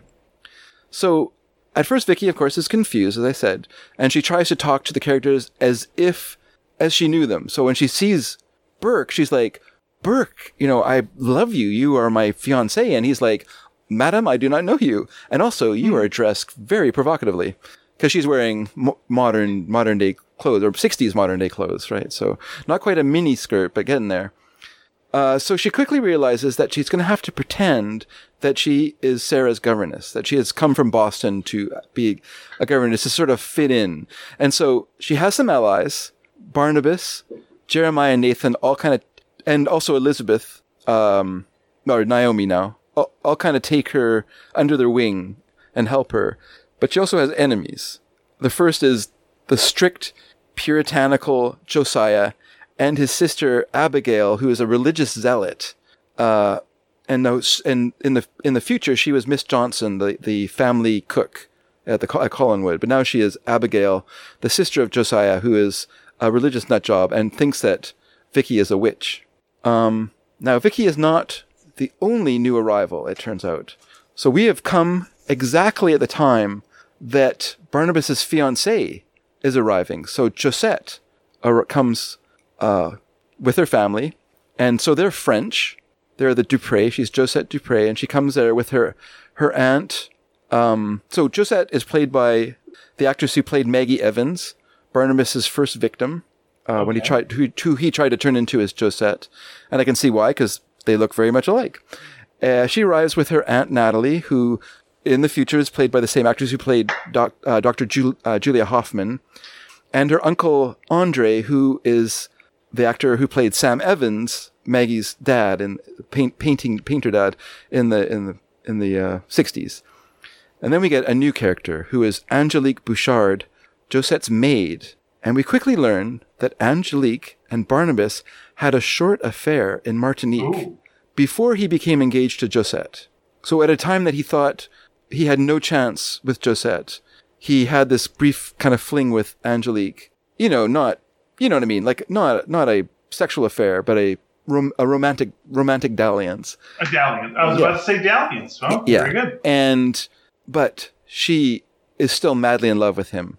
Uh, uh, but he is not madly in love with her. Of course, he is madly in love with Josette because Josette uh, returned his uh, his uh, his uh, affection. And the problem is, is she was in France and he was in America, and of course letters, and then going to Martinique to meet her there, and she wasn't there, and blah blah blah. So all the letters and stuff like that. There was all this kind of run around. So there's like months where he didn't know how she felt about him, and I guess he despaired, and he turned to you know he he welcomed the attentions of this beautiful uh, maid because the actress Lara Parker who plays Angelique is really beautiful actress, uh, and so we quickly learn though that she is a witch. And her first thing she does is she puts Ben Stokes, the the uh, family servant, under her under her uh, control because yeah, because she loves Barnabas, but she hates Josette. Okay. And so she begins to plan against Barnabas and Josette. So she has Ben Stokes gather a complete unbroken spider's web. This is a very specific thing he has to do. And he, he comes back and complaining and said, I had to do three different spider's webs to get it to work. but she uses it to make a dress on a doll who will be Josette. Ugh. And so she, she creates dolls of the characters that she wants to, to control. And so, uh, she, she uses this doll. And so Josette finds herself falling in love with Jeremiah, Barnabas's uncle and friend. Now, through a quirk of, of family relations, Barnabas and Jeremiah are about the same age. It's the same way that Barnabas is much, much older than Sarah, his, his sister. Jeremiah is much, much younger than his brother, uh, Josiah and Aunt Abigail. So, um, so, so yeah, so Josette is falling in love with Jeremiah and at first Jeremiah is like angry and disgusted by this and can't believe that Ang- uh, what's going on. But then Angelique casts a spell on him. And so then they start to fall in love with each other, even though they know it's wrong. They can't help their feelings. And so they meet in secret, but they're spied on by, Josette's aunt Natalie. And so she starts to believe that some sort of witchcraft is afoot. That's as, because these characters, these two people should not be in love with each other. You know, Josette, she know that jo- she knows that Josette loves Barnabas, and so she can't can't believe that what is happening is real. So she thinks that there's um, witchcraft afoot, and so she does a tarot reading uh, to confirm her suspicions, and she does it with Naomi Collins there, and she attempts to explain the card's portents to Naomi, who's very skeptical, but she tells her to follow the hanging man, and it will reveal who is being betrayed. And so that night, Naomi's sleeping and she wakes up, and floating over her bed is the hanging man tarot card. And she, it leads her out of her room into the hallway where she sees, um, uh, sorry, That's okay. I must have turned the page the wrong way here. Where was I? Okay, yeah. So she she wakes up and the card is the card leads her out into the hallway, and she sees Jeremiah walking down the hallway, and she calls to him, but he's in a trance and just keeps walking and then walks down the stairs, and so she follows him and down into the salon or whatever the the living room downstairs, and she finds him embracing a mysterious woman. She can't see her, and she looks like Josette, but we can't see her face. We can just see them embracing. And she calls to, to Jeremiah to reveal who this woman is. And he, he tells her to go away. He won't reveal her. But she looks at her, this woman's hand and there's a mark of the devil, like a, like a pitchfork mark on her hand, just kind of where the kind of the meat of between our thumb and our and our pointer finger. There's this there's this mark there, and she sees that, and so she goes over and she goes to to um she goes to you know pull this woman away from away from Jeremiah so she can see her, and she pulls on her arm, and her arm comes away, and she's holding like this bloody stump of an arm in her hand, and she just shrieks, and then the scene cuts. It's clearly a mannequin's arm, but it's still very effective. It's still very effective. It's a mannequin arm. They just put some red on the, the end of it. But, but- so Jeremiah, aware of how wrong his feelings for Jos- for Josette are, resolves to leave, and Natalie convinces Josette to um to make um Barnabas to make Barnabas uh she wants her to make to tell Barnabas not or sorry she wants Barnabas to go to Jeremiah and tell him not to go because Okay. the whole family should be there for the wedding, blah blah blah. And so, so Josette goes to Barnabas, and of course, it's in. She wants Jeremiah to stay, of course, because she mad, she's madly in love with him. Barnabas doesn't know this, of course, but while she's talking to to Barnabas, she she's able to overcome these feelings, and she says, "No, tell Jeremiah to go, go as far away as he can." And when she does this, the the pitchfork disappears on her on her hand. Um, but then Angelique, uh, so then, so yeah, so then Angelique, oh, sorry. So then, um, so then Jeremiah's going to go. He's going to leave. And then a priggish Josiah attempts to bully Jeremiah into staying. And so it's just like the most, the most frustrating scene in, in the world because he's like, you know, bullying Jeremiah and trying to convince him to stay through these vari- variety of completely r- ridiculous arguments. Meanwhile, Angelique is casting a spell on Jeremiah, uh, on, on Josiah. And so you're like, oh, come on, Jeremiah, get out of there before, ah, no. She, she turns Josiah into a cat. so Josiah, to, of course, but to Jeremiah, he doesn't think the cat is J- Josiah because they don't believe in witches, of course. So he just thinks Josiah has mysteriously disappeared. So now he can't leave the house. He has to like figure out what's happened to Josiah. And now he's sort of the man of the man of the house as well. So he can't leave. So, but Natalie, Natalie, Josette's aunt, has convinced her that they should. She knows something's wrong because she knows what's happening. That Jeremiah and Josette are in love with each other, and so she convinces Josette that she and Barnabas should get married as soon as possible. So rather than wait for the finish, the, for them to finish building the new Collinwood, which is the the the new house where the family now lives, and the old house where Barnabas lives. This when the story is taking place in the past, it's in the old in the old Collinwood manor, and so uh, on the day of the hastily, hastily arranged marriage, Angelique gives Josette a small decoration to wear on her dress, and this is an equally frustrating scene because Josette is like, "No, it doesn't really fit my dress," and and then uh, her aunt Natalie, the one who thinks there's witchcraft going on, convinces her to put it on her dress, and when she does, she disappears Oh, and Jeremiah disappears too. I mean, they physically disappear. They both take off. They they they leave. They leave. Their, their luggage is gone. They're gone. So so they're they, and so everyone's like, well, where did they go? No one says. I guess they eloped. No, they're just like, where did what happened? What's going on here? So like Natalie, we've talked about Abigail. She of course believes. She believes in witch, witches all the time. It doesn't take anything to make her believe in witches, but she believes that witchcraft is afoot. So she and Natalie examine the shocking clothes that Vicky arrived in, and they find a charm bracelet that has some like occult like charms on it. It's the 60s, I guess, so people were wearing cool occultish charms. I don't know what's going on. Anyway, so they uh, are convinced that Vicky is a witch. So then it's then revealed, as suspected, Jeremiah and Josette have eloped. Now, they've eloped, they've married, they love each other in quotation marks, but they're also wretched because they know that what they've done, they, they, they sense their love isn't real for each other, but also they know that they've betrayed their families. And worst of all, they've betrayed Barnabas. So they have all this guilt and this weird feeling that this isn't real, but also this mm-hmm. overwhelming need to be in love with each other. So they reserved, they, sorry, they resolved to return to Collinwood. And when they return, an outraged Barnabas, unable to control his temper, challenges Jeremiah to a duel. oh, So that night, the two former friends duel. Jeremiah is cr- uh, critically injured and barely clings to life. Meanwhile, Abigail has invited the Reverend Trask, who we saw in the in the future. Uh, he was the lawyer who the fast talking lawyer who was trying to get uh, trying to get action out of the Collins family for some client of his who got injured on the job. Now he's a witch hunter, and he's there to investigate Vicky. So they have a heated discussion, he and Vicky. She denies that she's a witch. She slaps him for his impertinence and he slaps her down to the ground. Oh, Then he takes her out to the woods and he binds her to a tree with rope. And he's going to leave her there overnight. And because the, test is that the, because if she's a witch, the tree will die by her presence. And so when he returns in the morning, he'll find her there in a dead tree.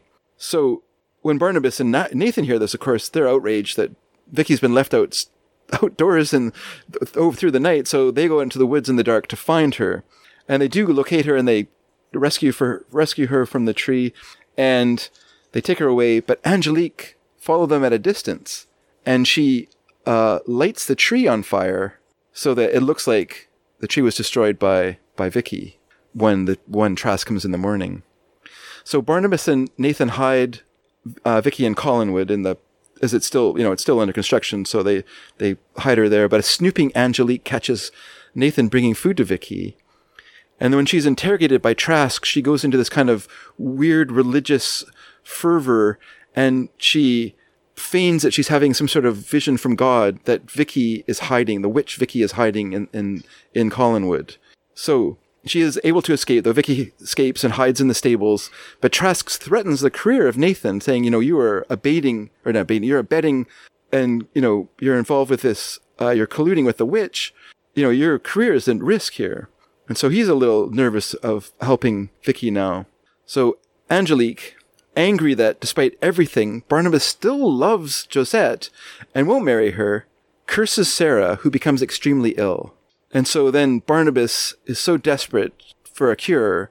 Angelique says to him, if I could cure her, I said, she says, if I cure her, if I'm able to cure her, would you marry me? Like, I want, you know, like, I will cure her if you marry me, if you promise to marry me. And Barnabas says, agrees to this. So then Jeremiah, Jeremiah finally dies and appears to Josette as a disfigured ghost. Like he's all wrapped in bloody bandages and, and there's this eyeball hanging out of the socket. but it's played by a new actor, which is kind of I find kind of um I don't know. I guess because I'm just watching them one after another. There's not there's not well. I guess people are watching them one after another basically daily. It's just weird to me that you just like switch actors for a character, but he's played by like a different voiced person. So it's just weird. Uh, but yeah, so he starts to uh, haunt Josette. And Josette goes with Naomi to Jeremiah's grave and calls to him. And then a hand reaches out of the dirt of the grave and they run away. I don't blame Ugh. them.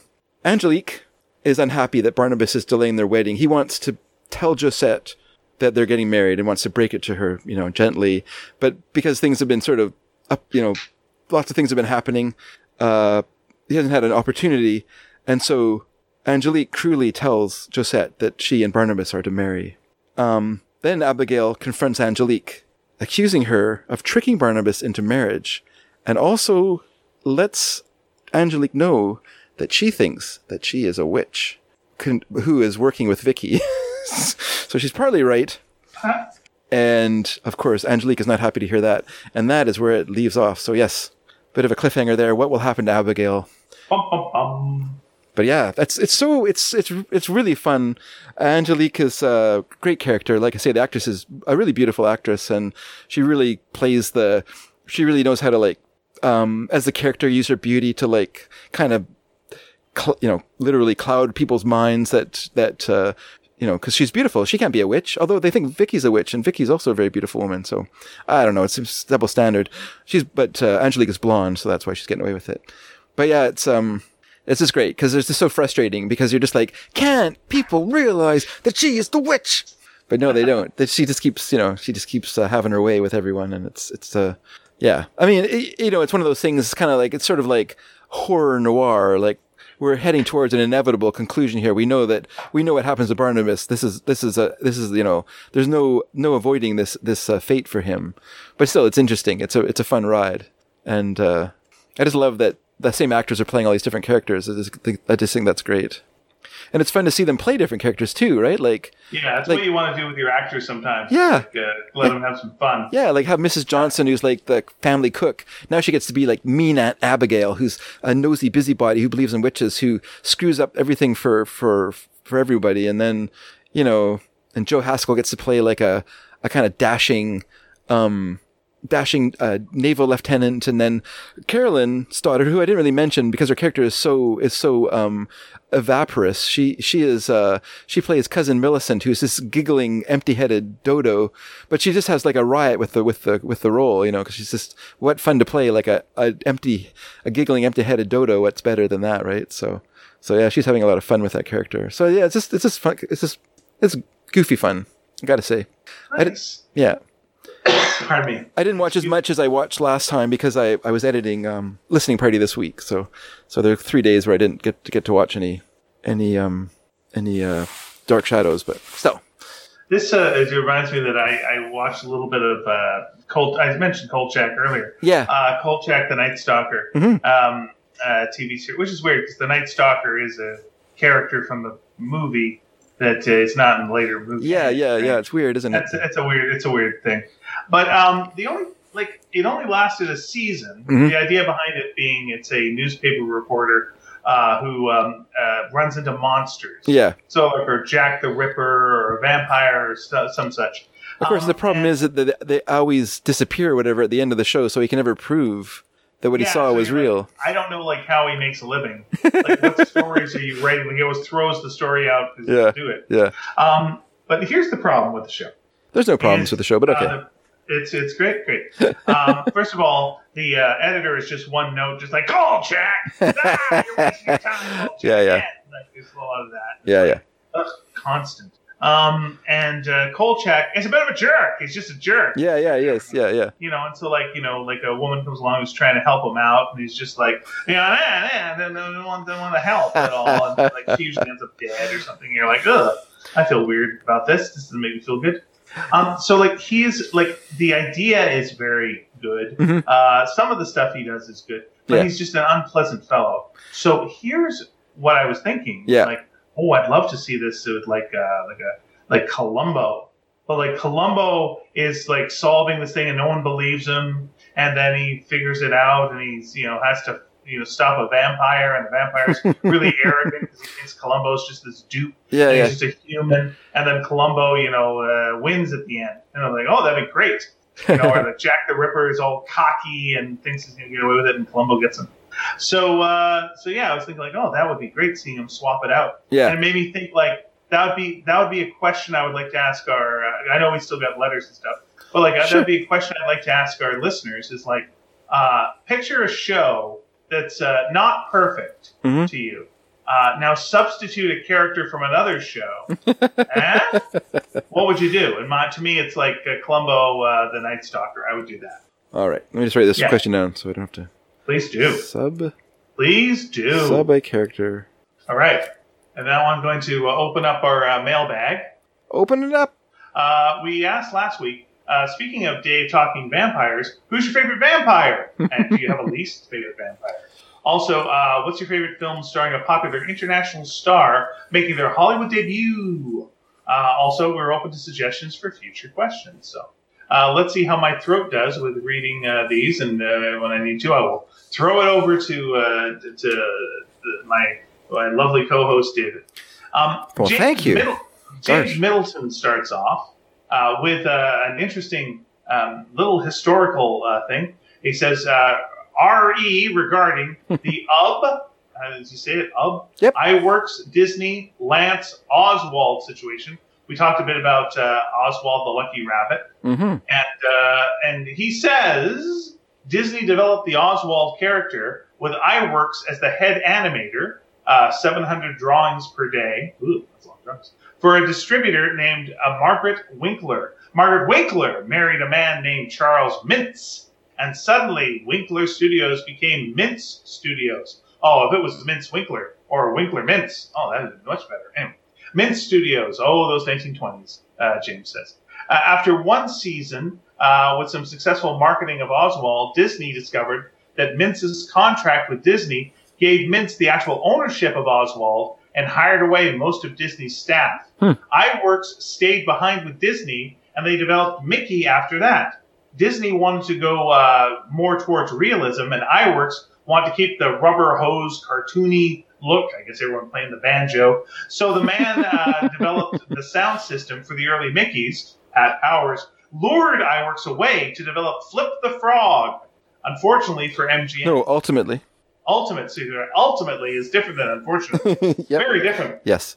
Iwerks made Disney buy him out uh, for his half of the studio, some uh, thirty-five thousand dollars, which was a hardship for Disney. In the meantime, back with Mintz and Oswald. Mintz worked to distribute through Lemmy Laemmle? Universal's. Carl? Laemmle. Le- Carl Lemmy, very good. Uh, but Mintz was having drama within his production group. Lemmy uh, mused about this one day to his chauffeur, who peeped up that he'd been doing animation for almost 10 years at this point. Mhm. that chauffeur, who'd come to California only to discover that even Disney thought him overqualified, was Walter Lantz. Wow. And the chauffeur laughed. Lantz was hired to replace Mintz and took over the production at Universal. Well, you know why? Because they only had to Can't change. They only had to change two letters on the door. Oh. Lantz began reworking the Silent Oswalds into sound versions, then began working with Bill Nolan to create new Oswalds with a pause to add their piece to the Universal two strip Technicolor opus, The King of Jazz. Hmm. Oh, that was back before they used up all that jazz. Iwerks' style didn't really change uh, all that uh, much once leaving Disney. And at the end of the 1930s, he was at Columbia, working oddly enough with Mintz before coming back to Disney to work on multiplane cameras, more sophisticated special effects, and the camera system that permitted human and animated character interactions of Mary Poppins. Disney was polite about the return, but it was like a chilled professional relationship. And to see how little Iwerks' style developed, compare Skeleton Dance of 1929 to Skeleton Frolic of 19 of 1937. Uh, there you are. Uh, Disney, uh, I will do that. I will exactly do that. Disney learned from all of this to own everything he or his studio developed. Uh, think of the copyright changes that kicked back in the early 2000s to keep Mickey from going public domain. And Lantz learned the same thing, ultimately owning Woody Woodpecker, Chilly Willy, et al., whose marketing kept him afloat when theatrical short revenue began tanking in the 1960s. Disney also went to Universal to buy back all the rights and existing prints for Oswald a few years ago, trading the contract for of NFL analyst Al Michaels for the cartoon character. Oof. Huh. One needs a flowchart. Indeed they do. That is a good little bit of history there. I should have. Uh, you forgot to finish by saying, in short, Dave was wrong in his Okay. in his guesses. And also, I'd like to mention Woody Woodpecker. Ugh, I don't like that character at all. Um, yeah, he's a jerk. He's a jerk. And Chilly Willy, find anyone who Chilly Willy is their favorite character. Just try. Try and do it.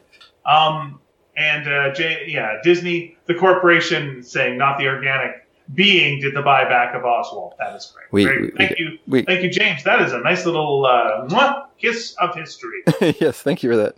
Uh, our friend Chris Roberts writes us and says, Thank you for describing me as sultry voiced. Well, you're very welcome, Chris. Thank you for being so sultry voiced. it was such a nice compliment, I had to share it immediately with my wife, Diane. Sadly, I can't let you know her reaction right now. She's laughing uncontrollably at something or another. oh, wives! Am I right? Oh, boy. The only thing worse are mother in laws. Best vampire. Dracula's an obvious choice. Pretty damn obvious, Chris. I know, but hard to beat all the same. In my early teens, I was greatly taken with the original novel and the first Hammer film with Christopher Lee, Peter Cushing, and whatever the collective noun is for a lot of heaving bosoms. I believe it's a titswain. A titswain of bosoms. Uh, I'm thinking maybe a swell. Well, whatever it does to you is up to me.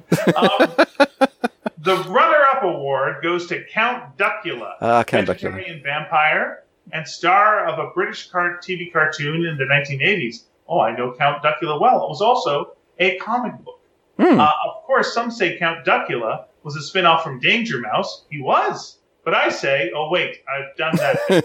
Oh, he was. A, he was a. Um, uh, those are both good shows. I love when I, when YTV used to run uh, those. Now, was uh, Bunnicula also a vegetarian, uh, or was Bunnicula? Uh, you thought that uh, it was a vegetarian, but actually ate blood. Who's Bunnicula? Sorry. All right, well, there we go. That's an answer. Dave does not know who Bunnicula is. It was Sorry. a rabbit who is a vampire. Okay, sorry. There you go. Um, I guess it would not make it. If it was a rabbit that ate carrots, then it's not a vampire, is it? What am I talking about? Um, I believe there is a Bunnicula. Hopefully, I didn't just dream. I think you did. Uh, I like what I like best about Count uh, Duckula was his assistant, who was always trying to get him to murder people. I like that. yes. Uh, favorite film with a popular international star in their Hollywood debut? The one uh, that one stumped me until I remembered Audrey Hepburn in Roman Holiday. Mm, nice. Nice, yeah, nice, nice get. Uh, let's add uh, that to the list of classic rom coms too. A lovely, witty script from John Dighton and an uncredited, blacklisted Dalton Trumbo. Oh, writing from his bathtub. Uh, stylistic direction by William Wyler and great chemistry between Hepburn and co-star Gregory Peck. Perfect Sunday evening viewing. And uh, Go to Hell Kitty. Oh, I see. Like Go to Hell, but Hell Kitty? Oh, I like it. That's fine. That's my studio, Hell Kitty Studios. Go to hellkittystudios.com and you click on, uh, you know, things and you can look at our things. We have a comic there too called Super. You should click on it. Um, here we go. Uh, James Middleton. Hello, James again. Uh, and on the, it is the same. Oh, yeah, it's good. I'm not just uh, having a, a, a spell.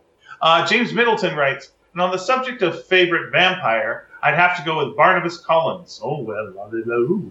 as played by Jonathan Frid in the TV series Dark Shadows. Oh, we know. We know about Dark Shadows. I had to watch it on a 24 hour delay on a kinescope from a distant station, but it was still worth it, even uh, if the end of the week cliffhangers came on a Monday. Hmm, Interesting. So you, from- Jim, so you actually got to watch it as it as it came out originally. That's that's pretty cool. That's really cool, actually.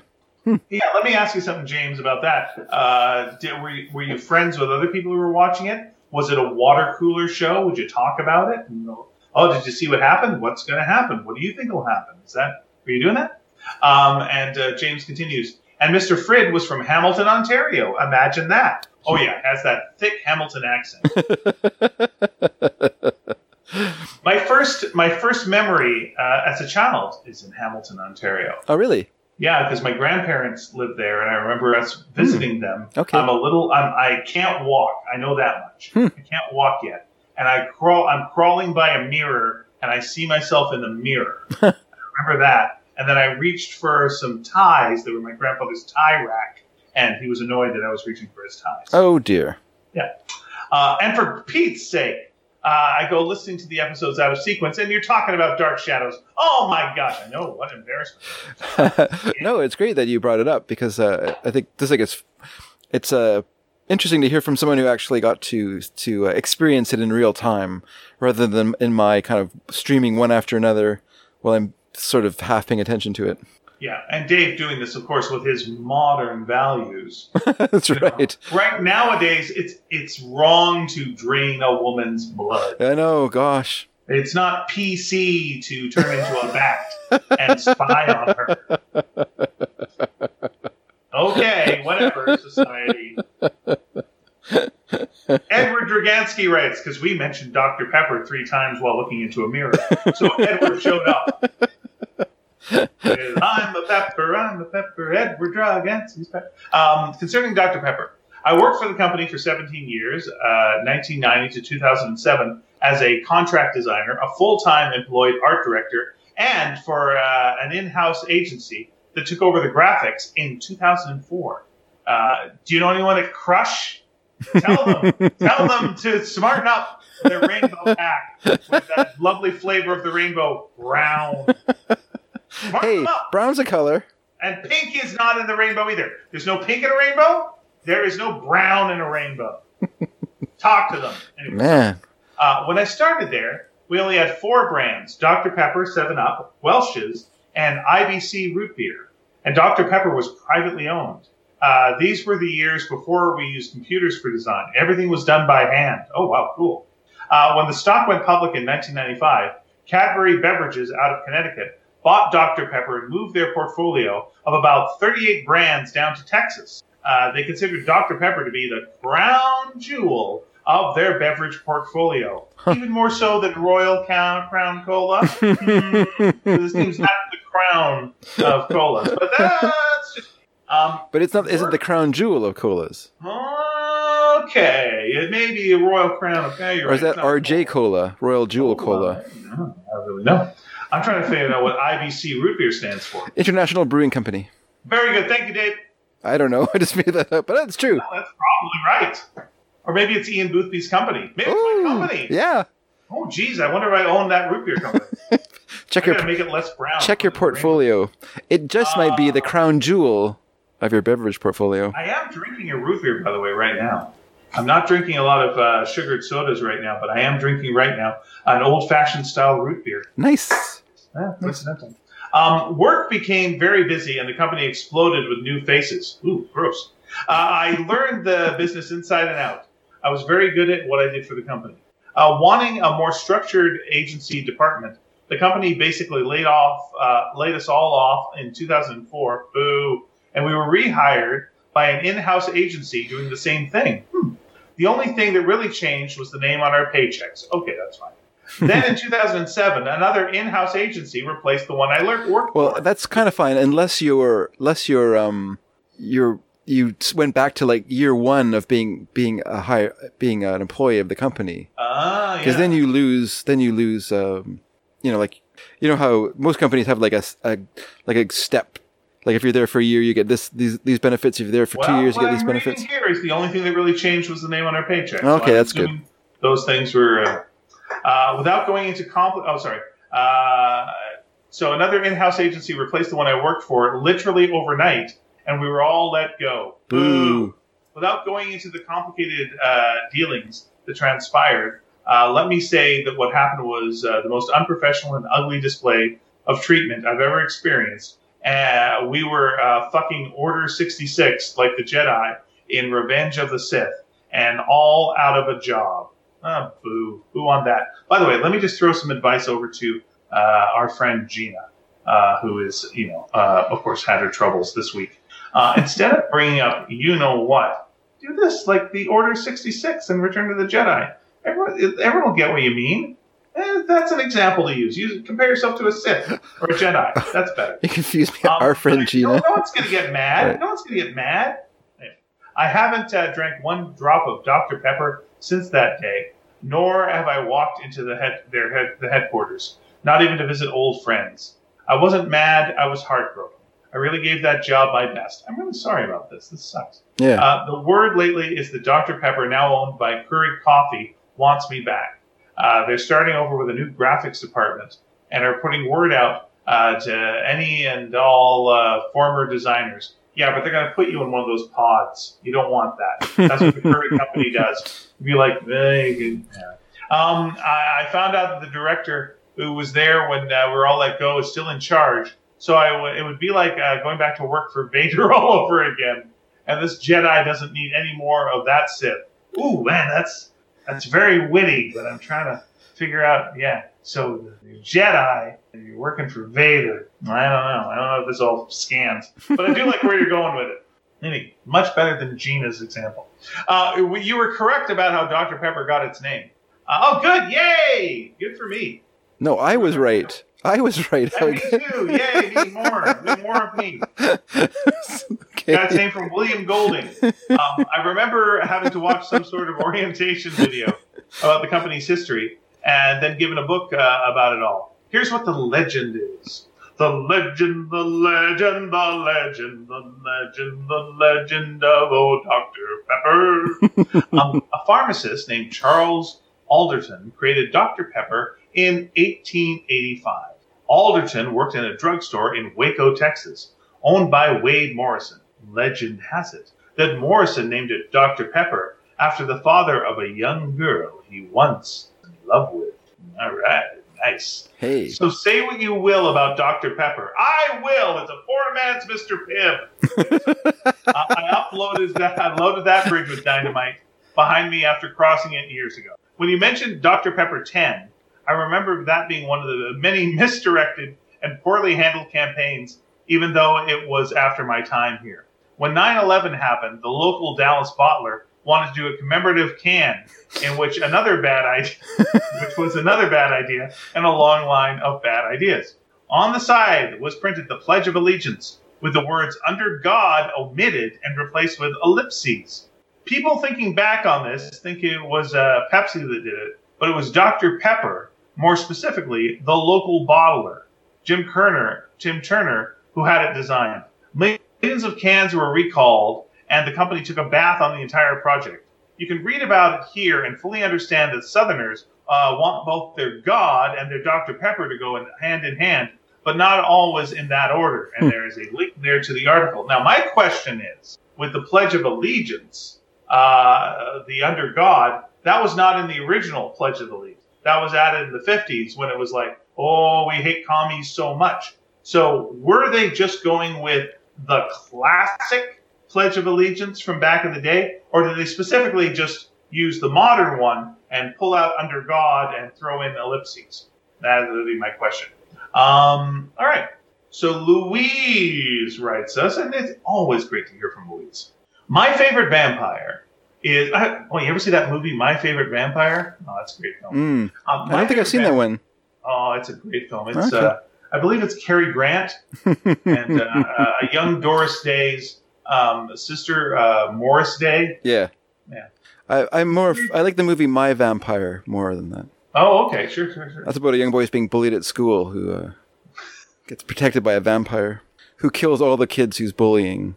yeah, boy. then unfortunately, that uh, the actor who played that character uh, found Twitter, and again, like, oh, just not. Yep. Isn't Parler still around? Um, nope. Uh, Louise writes, My favorite vampire is Eric Northman, the undead Viking and owner of the bar uh, Fangtasia in the Sookie Stackhouse books by Charlaine Harris. Huh? Also fond of Spike from Buffy. Oh, Spike's great. Uh, yeah, both uh, Eric and Spike start out as antagonists to the heroines, but end up falling into a twisted lust-hate relationship with them. For a foreign actor in an American breakout role, I'll stick with the vampire theme and go straight with Alexander Skarsgård, who played Eric Northman in True Blood, the TV adaptation of Harris's books. I can't believe they didn't use the Sookie Stackhouse name for their for the TV show uh, TV series. No, what are you doing? Come on, guys. Uh, it wasn't it wasn't uh, his first English language uh, TV series, but it was the first one I saw him in, and he left quite an impression. Oh, we, we know what you're talking about. We get you, Louis. We get you. We know what you're saying. we get it. Oh, we get it. Least favorite vampire: Robert Pattinson's Edward in the Twilight movies. Okay, I wasn't in the target demographic, but uh, in the books, he is angelically handsome and smart. Chris Roberts, your accent is just the right amount of thick. It is a truth universally acknowledged that Canadian women find Scottish accents sexy. Just ask my Outlander obsessed sister, who is counting down the days till the debut of the travelogue series, Men in Kilts, a road trip with Sam and Graham on February 14th. Of course, sometimes we run across a production that doesn't tone down the brogues for a North American audience. This week, we are watching a murder mystery on Netflix called Retribution, UK title One of Us, One which was set us. in Scotland. One of us. We want retribution, which was set in Scotland. My mom complained that she couldn't understand what this one character was saying, so we turned on the closed captioning. Ugh. Okay, if you okay, just here's a here's a uh, little little maybe a little known thing. If you go to subtitles, you can it'll uh, it'll it'll give you closed captioning as the default subtitle, but you can choose English in the menu for subtitles, and that will turn off the really annoying part of, of closed captioning, which descri- which is describing sounds which are occurring or or describing things that are happening on uh, that you can see. Because closed captioning, of course, is is not just for subtitles. It's it's also for people with disabilities to be able to enjoy television. But it's not so enjoyable if you are able to see what's happening and so or hear it, and you don't need those descriptions. So if you go to the the um, subtitle menu that has the subtitles in various other languages, it also gives you an English option which will turn off the closed captioning element of it. Just want to put that out there for people in case they didn't know it. Because I hate closed captioning. I mean, I love it for people who need it, but for me who doesn't need it, I find it very annoying because I'm a reader, so I tend to constantly be looking down and reading things like door slams, dog barks, music plays, whatever else. Uh, she also, uh, Louise goes on to write, Uh, I was doing a crossword puzzle, and the clue was the writer of Cats in the Cradle. uh, that song is known in pop culture for making dads cry. so, my sub question for you and the Sneaky Dragon listeners are uh, What song makes you cry? That is a very good question. Let's throw that onto our pile of questions for the week. What song makes you cry? Used to be for me when I was a kid, I would bawl to um, uh, Seasons in the Sun. Oh, really? Just make me cry like crazy. Yeah, don't know why, but it would. Huh. I, I'm trying to think of a song that makes me cry currently. Ooh, Can't really think of one right off the top of my head. How about yourself? Um, Old Town Road? No. I, I sometimes dance to that with this uh, Just Dance uh, video game I've got here. I'm just kidding. Uh, I don't. I can't think of one off the top of my head. I'm sure. I'm sure there are. Um, there's one called um, I can't think of the title of it now off the top of my head. Go on. I'll I'll, I'll remember it as you as you uh, read the next the next letter. Okay, very good. Uh, Edward Dragansky writes us, "Hey, Edward's here! Yay! It must be almost at the end." Um, Edward writes, "I'm still pushing the 2013 vampire film Only Lovers Left Alive, so I'm going to have to go with Tom Hiddleston and Tilda Swinton as the married uh, vampire couple. Adam and Eve for my favorite. Adam and Eve for my favorites. I really like this movie, and I think it's funny, uh, smart, and dark. It's not uh, what I expected to be when my wife recommended it to me. As a runner-up uh, vampire favorite, I'd have to pick the Count from Sesame Street, and of course, uh, Edward. Um, I don't want to have to correct you. You know, you know, you're not afraid to burn bridges, as I've learned from your Dr. Pepper story. Uh, so please don't burn bridges with us. It's Count von Count. Oh, He really? didn't go to he didn't go to Count school to just be called the Count.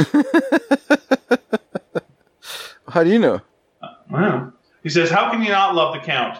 Uh, he should open up a business uh, as an accountant that works at night." Yeah, that's a good point. When my stepson was young, he was terrified of the bats on wires that floated uh, around uh, the Count. I guess they looked real enough to give him the creeps, flapping up and uh, up and down. Um, I remember there's a joke that made my dad laugh. That was a Count joke, and he looked into a mirror and uh, and said uh, something about the mirror, and then he went, "No reflection on you, of course." And my dad laughed at that joke, and I was like, "That's a pretty mature joke." so, uh, so, so it's good on the count for that joke. Um, least like vampire. What's that? I said yes. Very good. Very good joke. Uh, least like vampire. Uh, the playing field is uneven here, so there's a great many vampires I haven't seen in film or television. I have to go with Edward Cullen. That is two for Cullen from the Twilight films, played by Robert Pattinson. My daughter Erin dragged me to those films when they were popular. I feel like the last one ended about 12 minutes ago. they seem so long. Uh, Erin did read all the books, so at least the stories encouraged her to read. Yes. Twilight being behind him now, we'll see if Pattinson can make it as another Batman. Ah, Got it. yeah. Ah, Hmm? ah, I'm confused. There's so many. Listen, I'm a comic book fan. I'm a, I'm a superhero movie fan. But with like, uh, what's going on? Dude, that's coming out. Okay, that's great. But what? There's like uh, the Snyder cut is. We're gonna see more of Ben. What's is he gonna do more Batman? Is how many Batmans are there? What's happening? There's so many Batmans. What's Batmans? Anyway, I don't recall how popular he was as an international star. But when I saw Mel Gibson in George Miller's uh, The Road Warrior back in the summer of 1981, I was sold. I hadn't heard of Mad Max, George Miller, or Mel Gibson up until that point. Uh, but they, that was also the summer that Raiders of the Lost Ark was released. All that action and bombastic eye candy just seemed to fall from the sky that summer without warning, making Gibson very bankable for the foreseeable future. And then we got to the present, and interesting. Yeah. Um, this is pre-Twitter too. God. I know, and I think I don't think he knows how to use Twitter, which is probably for the best. hmm Uh, I kind of shoehorned in the question of the week last week with the board game question, so I'll lay low until I can think of another. I will add two things to the board game conversation, though, after hearing the responses last time. Uh, my grandmother Dragansky played Scrabble quite avidly. She was near impossible to beat. Uh, this was a woman who would compete, uh, complete the New York Sun, uh, Times Sunday crossword in pen, uh, but we all tried and failed uh, but had a good time uh, doing so. My dad used to do that as well. Do you do do you do uh, crossword and pen, Dave? No, I do not. I I find find it too messy. I prefer to use pencil. My dad would do it, and it would be so neat. It would the, the handwriting would be so neat. There was like not any. I don't know. It was like he just amazing. yeah, no, it's admirable, but I, I, uh, yeah, I just find that if you do it in pencil, I'm more willing to take a chance on a on a yeah on a guess rather than. It just was weird to me that he could like like exactly like Mhm. no messing around. It Like- depends on the crossword. Like, there's some crosswords that you could easily do with a pen and not have any trouble at all. But you know, when you New get to York Times Sunday, when you get to the Sunday or the Saturday, the Friday Saturday crosswords, they're a little more complicated. Yeah.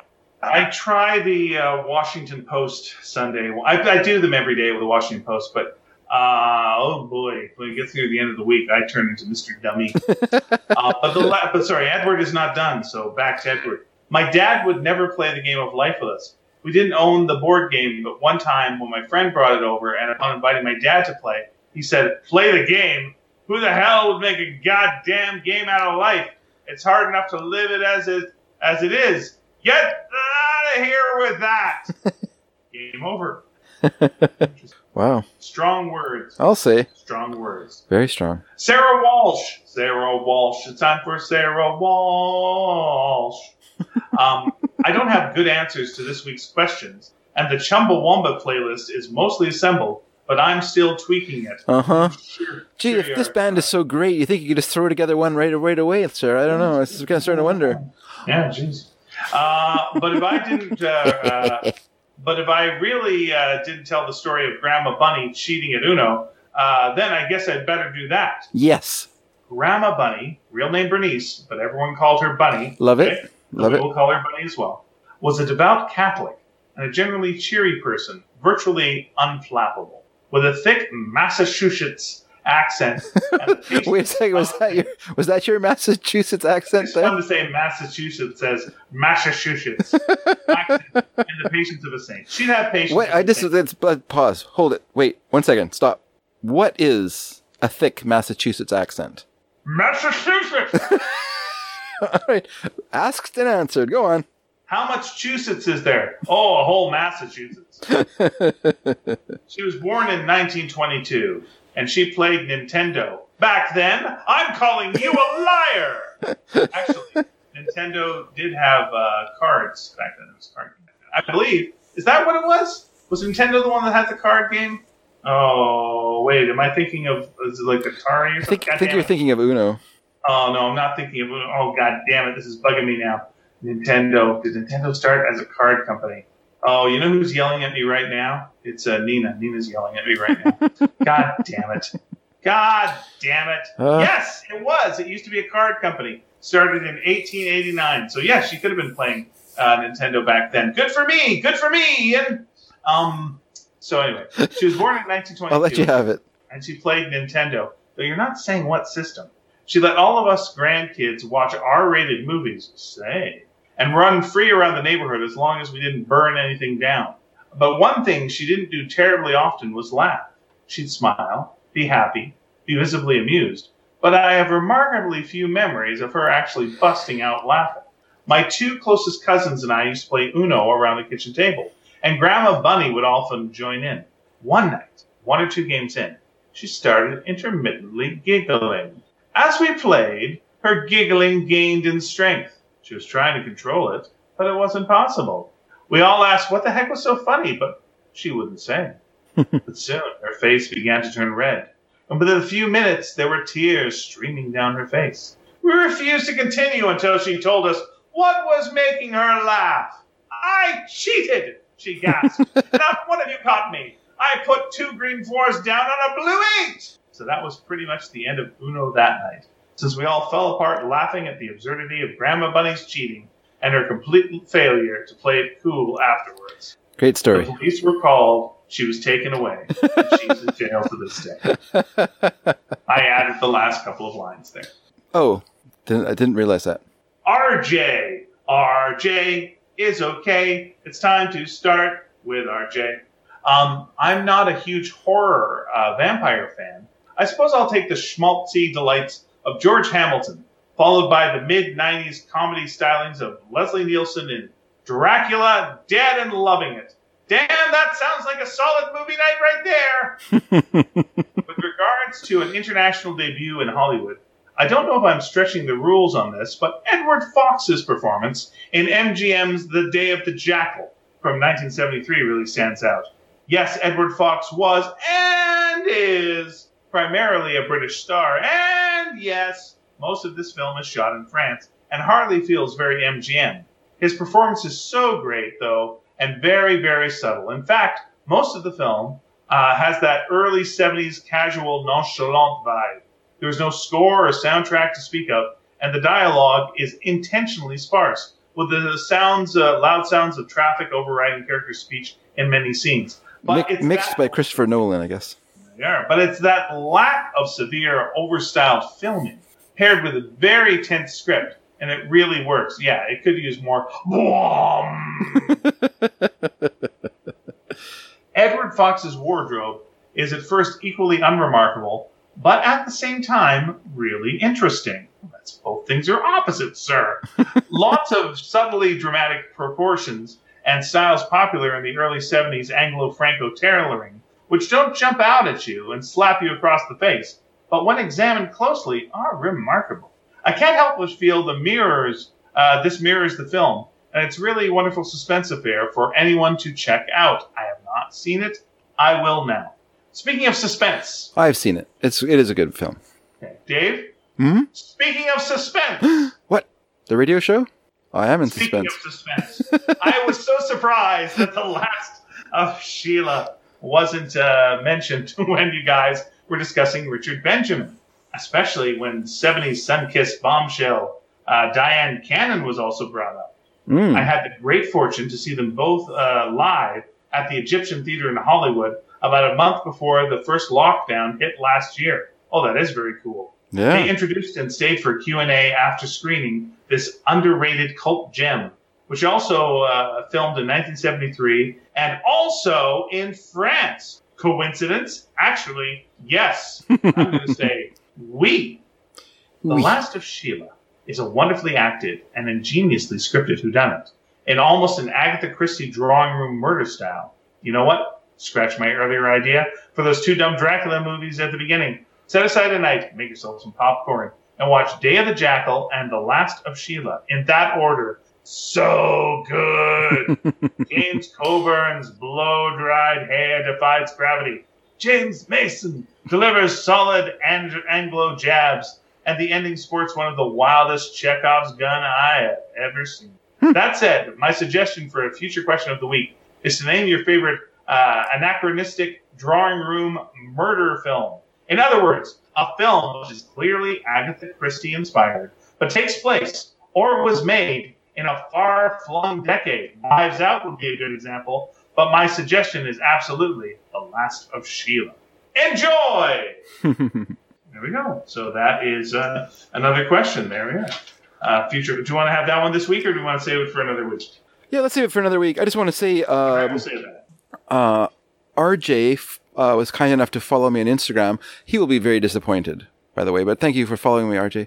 But, but I followed him back, and I was not disappointed because RJ is a, uh, I guess it seems like, I don't want to say this for sure, but it seems like he is a hobbyist tailor who makes his own suits and Oh, and so yeah, it's kind of interesting. They're really really nicely made. They're really nice looking. Anyway, he does he does say some of them are not not great, but uh, so I don't want to I don't want to like. I'm just being ignorant when I say they look. I have no, no I have no idea what, what what makes a great suit or whatever, but they look really nice. So so yeah, it's really kind of cool. So um, I saw your stuff, RJ, and I was really impressed. cool. What I'm saying. So we got a few. We have a few um um, um emails. So let me let me dig out the old the old uh. Well, turn me on, dead man. Let's hear it. So this is from me with suspense. I am suspense. Brought to you by Gallo Wines. Um, dear Ian and David, this is from Jonathan Bampton, our Australian listener, who I like to point out is a two-time winner of the question and answer episode. Fix, fix. the fix was in. Dear Ian and David, hope the leaking roof situation is better. Ian, is it better? yeah, everything was fine. Cool, cool. I was in a I was in a similar situation a few years back, and it was horrid. Our landlord, the body corporate, and my upstairs neighbor were all content to shirk the issue, each not wanting to involve their insurer. We were left with those industrial snail fans blowing day in and out for almost a week. We ended up unilaterally terminating our lease.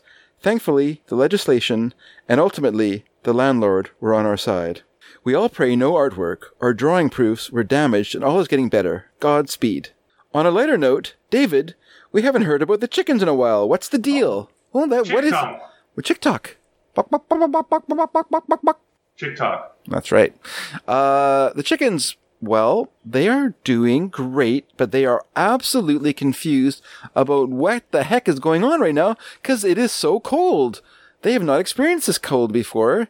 They have had it easy for the last time, since they were born. I guess they came to us in the summer. I don't think we've had them two years, have we? Anyway, this is the first like really big cold snap we've had, and they are not liking it at all. They are hanging, they are hanging around their uh, their chicken coop where there's a, a heat, heating lamp inside it for them, and so they they like that a lot.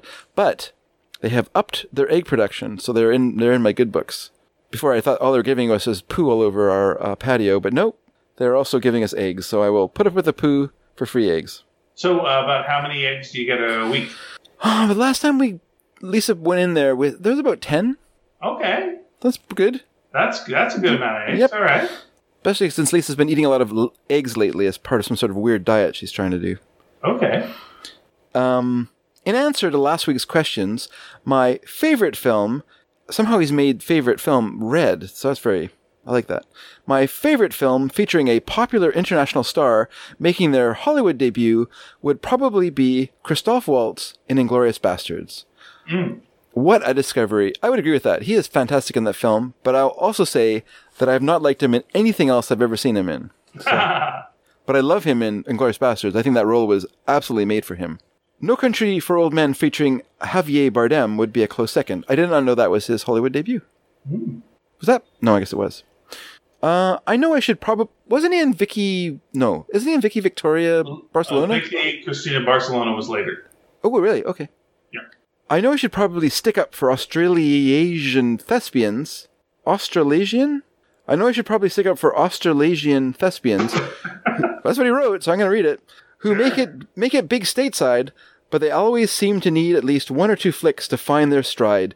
Ten Things I Hate About You and The Quick and the Dead have their fans, but they aren't particularly standouts for the range of Heath Ledger and Russell Crowe, respectively, are they? No, that would be A Knight's Tale. Yeah. There you go. That's just strong words. Strong wrong words. Yes.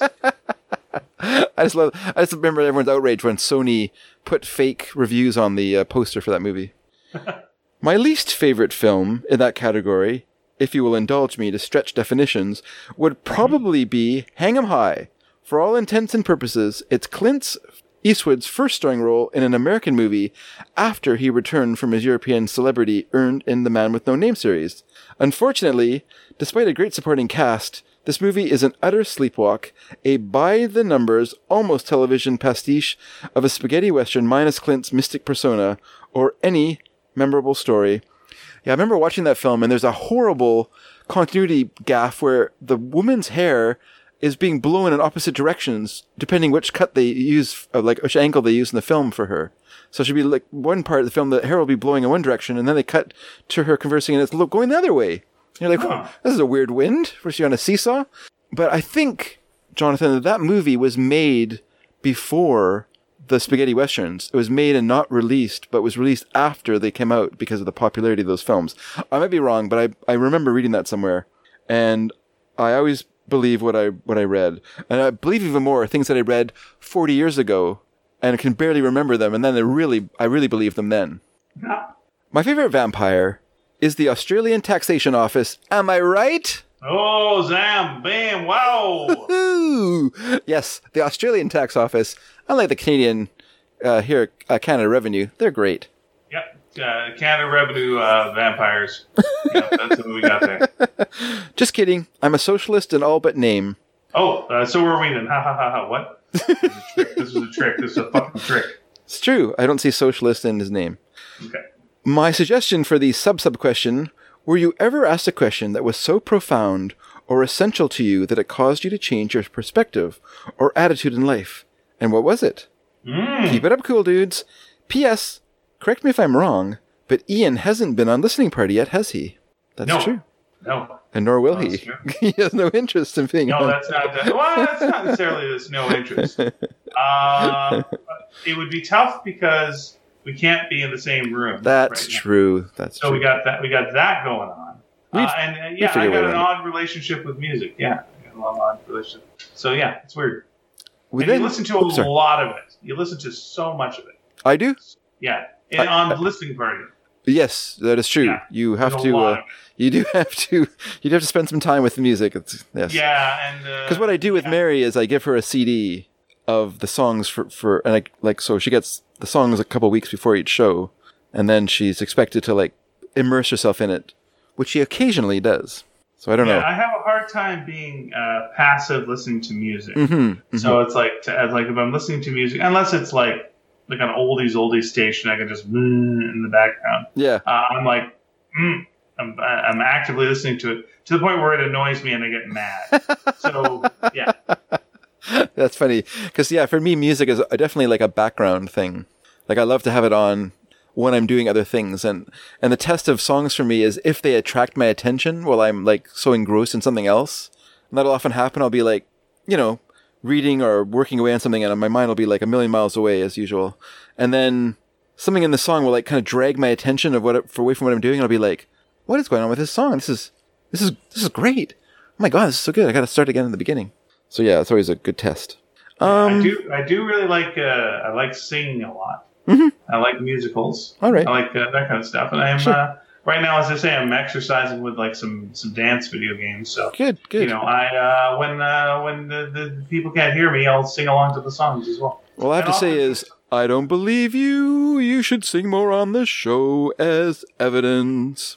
I think I sang a couple of times in this episode. I'm thinking about it. Oh, I guess that was a million miles away. No, I know you did. That was, that was a joke. It was a joke because you did sing, and I was pretending that you didn't. Yeah. Okay, we have one more email from Mick Yeah. Elliott, our friend Mick Elliott, sender of chocolates. Oh, such good chocolates. Mmm. Hey, chaps. Hey, Re, that means regard, regarding my thought that Jonathan Pryce is miscast in Brazil. I wasn't really aware of him as an actor when I first saw the film in the late 80s. Oh, so that answers my question. So I won't read anymore. Though I've seen him in many films since, he is a brilliant actor, and though he delivers a great performance uh, as Sam Lowry, I always felt the romantic aspects of the role didn't quite fit his on screen persona. I never quite believed that the character of Jill, Kim Greist, would really be attracted to him. Pryce might have been better suited to the Mick, uh, Michael Palin role of the villainous Jack Lint. Potentially, Palin could have been the lead. I think Palin was a little too old at that point to play that character, to play play the naive, naive Sam. But yeah, it's hard. It's a hard one to retrospectively recast, though, as the mid 80s were a bizarre time for leading men. Stallone, Schwarzenegger, Chuck Norris, Michael J. Fox, Chevy Chase, and Harrison Ford were among the biggest stars of the time, and I somehow can't see any of them in the role. But to be fair, Jonathan Pryce was not a big name, so if you wanted to recast the film, you could choose someone who wasn't necessarily a big star. Because that's not what Terry Gilliam was looking for anyway. He wanted sort of a, a, a fresh face that we could kind of imprint ourselves on in the ro- in that part. The character is an underdog, but the audience needs to sympathize with his dreamy, dreamy romanticism. Maybe an Erik the Viking era Tim Robbins or a Starman oh. era Jeff Bridges. I think Jeff Bridges is too po- powerful a personality, but I think Tim Robbins would be a very good choice of that time period. A kind of lo- gangly, lanky character would be would be kind of good. And you could have a you could kind of incorporate a lot of him hitting his head on ducks because all the air ducts everywhere in the movie, uh, or even a young Daniel Day Lewis who was in My Beautiful Laundrette the same year. Yeah, those are all good choices. I mean, there's lots. There's, I think there's a myriad of actors you could choose from from that time period too. Anyhow, or anyway, he says anyway. They don't say anyhow in Australia. they say anyway. Anyway, I love the film for its art direction and the depiction of the absurdity of bureaucracy. Re vampires, surely Mr. Burns is the best. Oh, and that Treehouse of Horror one. That is Yeah. a great one, yes, for sure. I've got the action figure. Yeah. Future question of the week What is the strangest pet you've ever had? Oh. Mick. Well, thank you, Mick, for that. We appreciate emails because then I get to read something. That's fair. Right, yeah? There's quite a few. We had a we had a lot of letters this time around. Yeah, it was nice. Yeah. Super nice.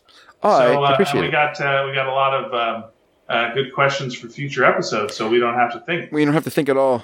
because we get to the end of the episode and we're like, I don't know, So yes, know. our question of the week will be the one that Ian thought of earlier about replacing an actor or a show, a character from a show. But you know, let's make it a movie as well because we could Sure. we can re- we can do Brazil, for instance, there you go. Yeah, yeah. Or you know, or whatever I'll, movie uh, you'd like. If you think yeah, there's a yeah, movie I'll that accept Broadway musical as well. Mhm. So, uh, so yeah, and here's how you contact us if you want to give us. Our, so we got that one question. Are we just going with the one question of the week then? I'll choose one of one of our listener suggestions. Okay. I won't I won't say which one it is now. We'll we'll, we'll it'll be on the web. Check- It'll be on the check out our website. website. Yeah, look on the website. So uh, here's how you um, uh, respond to us: is uh, oh, it couldn't be simpler. You can go to sneakydragon.com, and there we've got every episode of our show. In fact, every podcast we've ever done. Uh, and underneath each episode is a message board. You can post there. Uh, we uh, we we you know do most of our reading of letters from there. Mm. But if you like to email, as many people have chosen to do, uh, then you just go to sneakyd at sneakydragon.com. Sneakyd at sneakydragon.com. If you want to be a weirdo, uh, go to sneaky underscore dragon on Twitter. No one does that. Why don't you start it? We'll go, what? Huh? Huh? Um, so yeah, sneaky underscore dragon on Twitter. Yeah. Or you can go to Tumblr. I mean, really be a weirdo. Go on Tumblr. Holy cow. What? People are on Tumblr still? Tumblr. I just got an email from Tumblr telling me that we've been nine years on Tumblr. Ah, then the precious memories we have of Yes. Tumblr. Precious memories. Sorry, I'm singing. Precious memories. So those are some uh, good ways of contacting us. Here come some plugs. Dave and I work on, like Dave was mentioning that he's working on uh, Sparks right now. I am. What he's talking about is the third book in the Sparks series of books by Scholastic's Graphix line that is written by myself, that is colored by David, and that is uh, drawn by our friend and third dragon, Nina Matsumoto. Uh, there are three books in the series. Two are currently out. One is called Sparks, just Sparks with an exclamation mark. it has won awards. It has been a best-selling book in Canada, uh, as has our uh, follow-up book, Sparks! Exclamation mark again. Double Dog Dare, uh, also a best-selling book here in Canada. Has not won awards yet. Maybe it will. Who knows? And uh, Dave is currently working on the third book. I can't tell you the title of it. Uh, no, I'm not doing that. I can't Uh, either so- because I don't know it. So you can either, and if you want to uh, go to our website for Sparks, that's sparkscomic.com. And if you go to sparkscomic.com, you can find uh, uh, links to um, t-shirts that Nina has designed, Hmm. including ones for Sparks that are quite good. In fact, you don't even need to get a t-shirt. You can get, you can get like a mug. You can get like a, a mask to wear for Mhm. the pandemic and save your damn life. Get three of them, triple mask yourself. There you go. Be safe. Do that kind of stuff. Uh, I also have a, um, uh, I say a series, there's only two of them, uh, two uh, book uh, collections of my Image Comics comic, Exorcisters, that are out that I do with Gisèle Lagacé. Um, Very good. And uh, those are available at local bookstores or wherever you get books. It is Exorcisters. The first book is called Damned If You Don't, and the second one is Exorcisters Kick at the Darkness. Now, uh, but not damned if you do, which is strange to me. no, it's true. Um, because you're going to get help from them, and if you if you do get help from them, you'll be okay. But you're damned if you don't. Oh, got it. I they got help it. people I, get out of hell. I see. We're undercutting their their roles. That's right. Uh, we also mentioned hellkitty.com earlier. That is my website. And my wife and I uh, do a online comic book there called Super. If you go hellkitty.com slash super or just go to hellkitty.com, that's clear where super is. There's a pay what you want uh, digital uh, comic there. And she is best known for, well, she's best known now for her editorial cartoon. Uh, but we've worked together on Mad Magazine and we've worked together on New Yorker cartoons. But she's best known probably for uh, Y: The Last Man being the co-creator and uh, artist on that, which is uh, going to be a uh, FX uh, TV show shortly, and they're working on that right now. That's uh, neat. And one more thing, because there's enough boy, we also have a soon-to-be, um, I will say, syndicated comic coming out, as in comic, you know, single-panel gag, haha, comic uh, from Go. Uh, you'll go to Go Comics online, where it has all the comics. That's all the comics, all the hilarious comics that make you laugh and make you think. Uh, and starting on the 22nd of February, uh, Mannequin on the Moon, a uh, comic that uh, Pia and I put together will be part of the Go Comics family. So I'll tell you more about that as we get closer to that.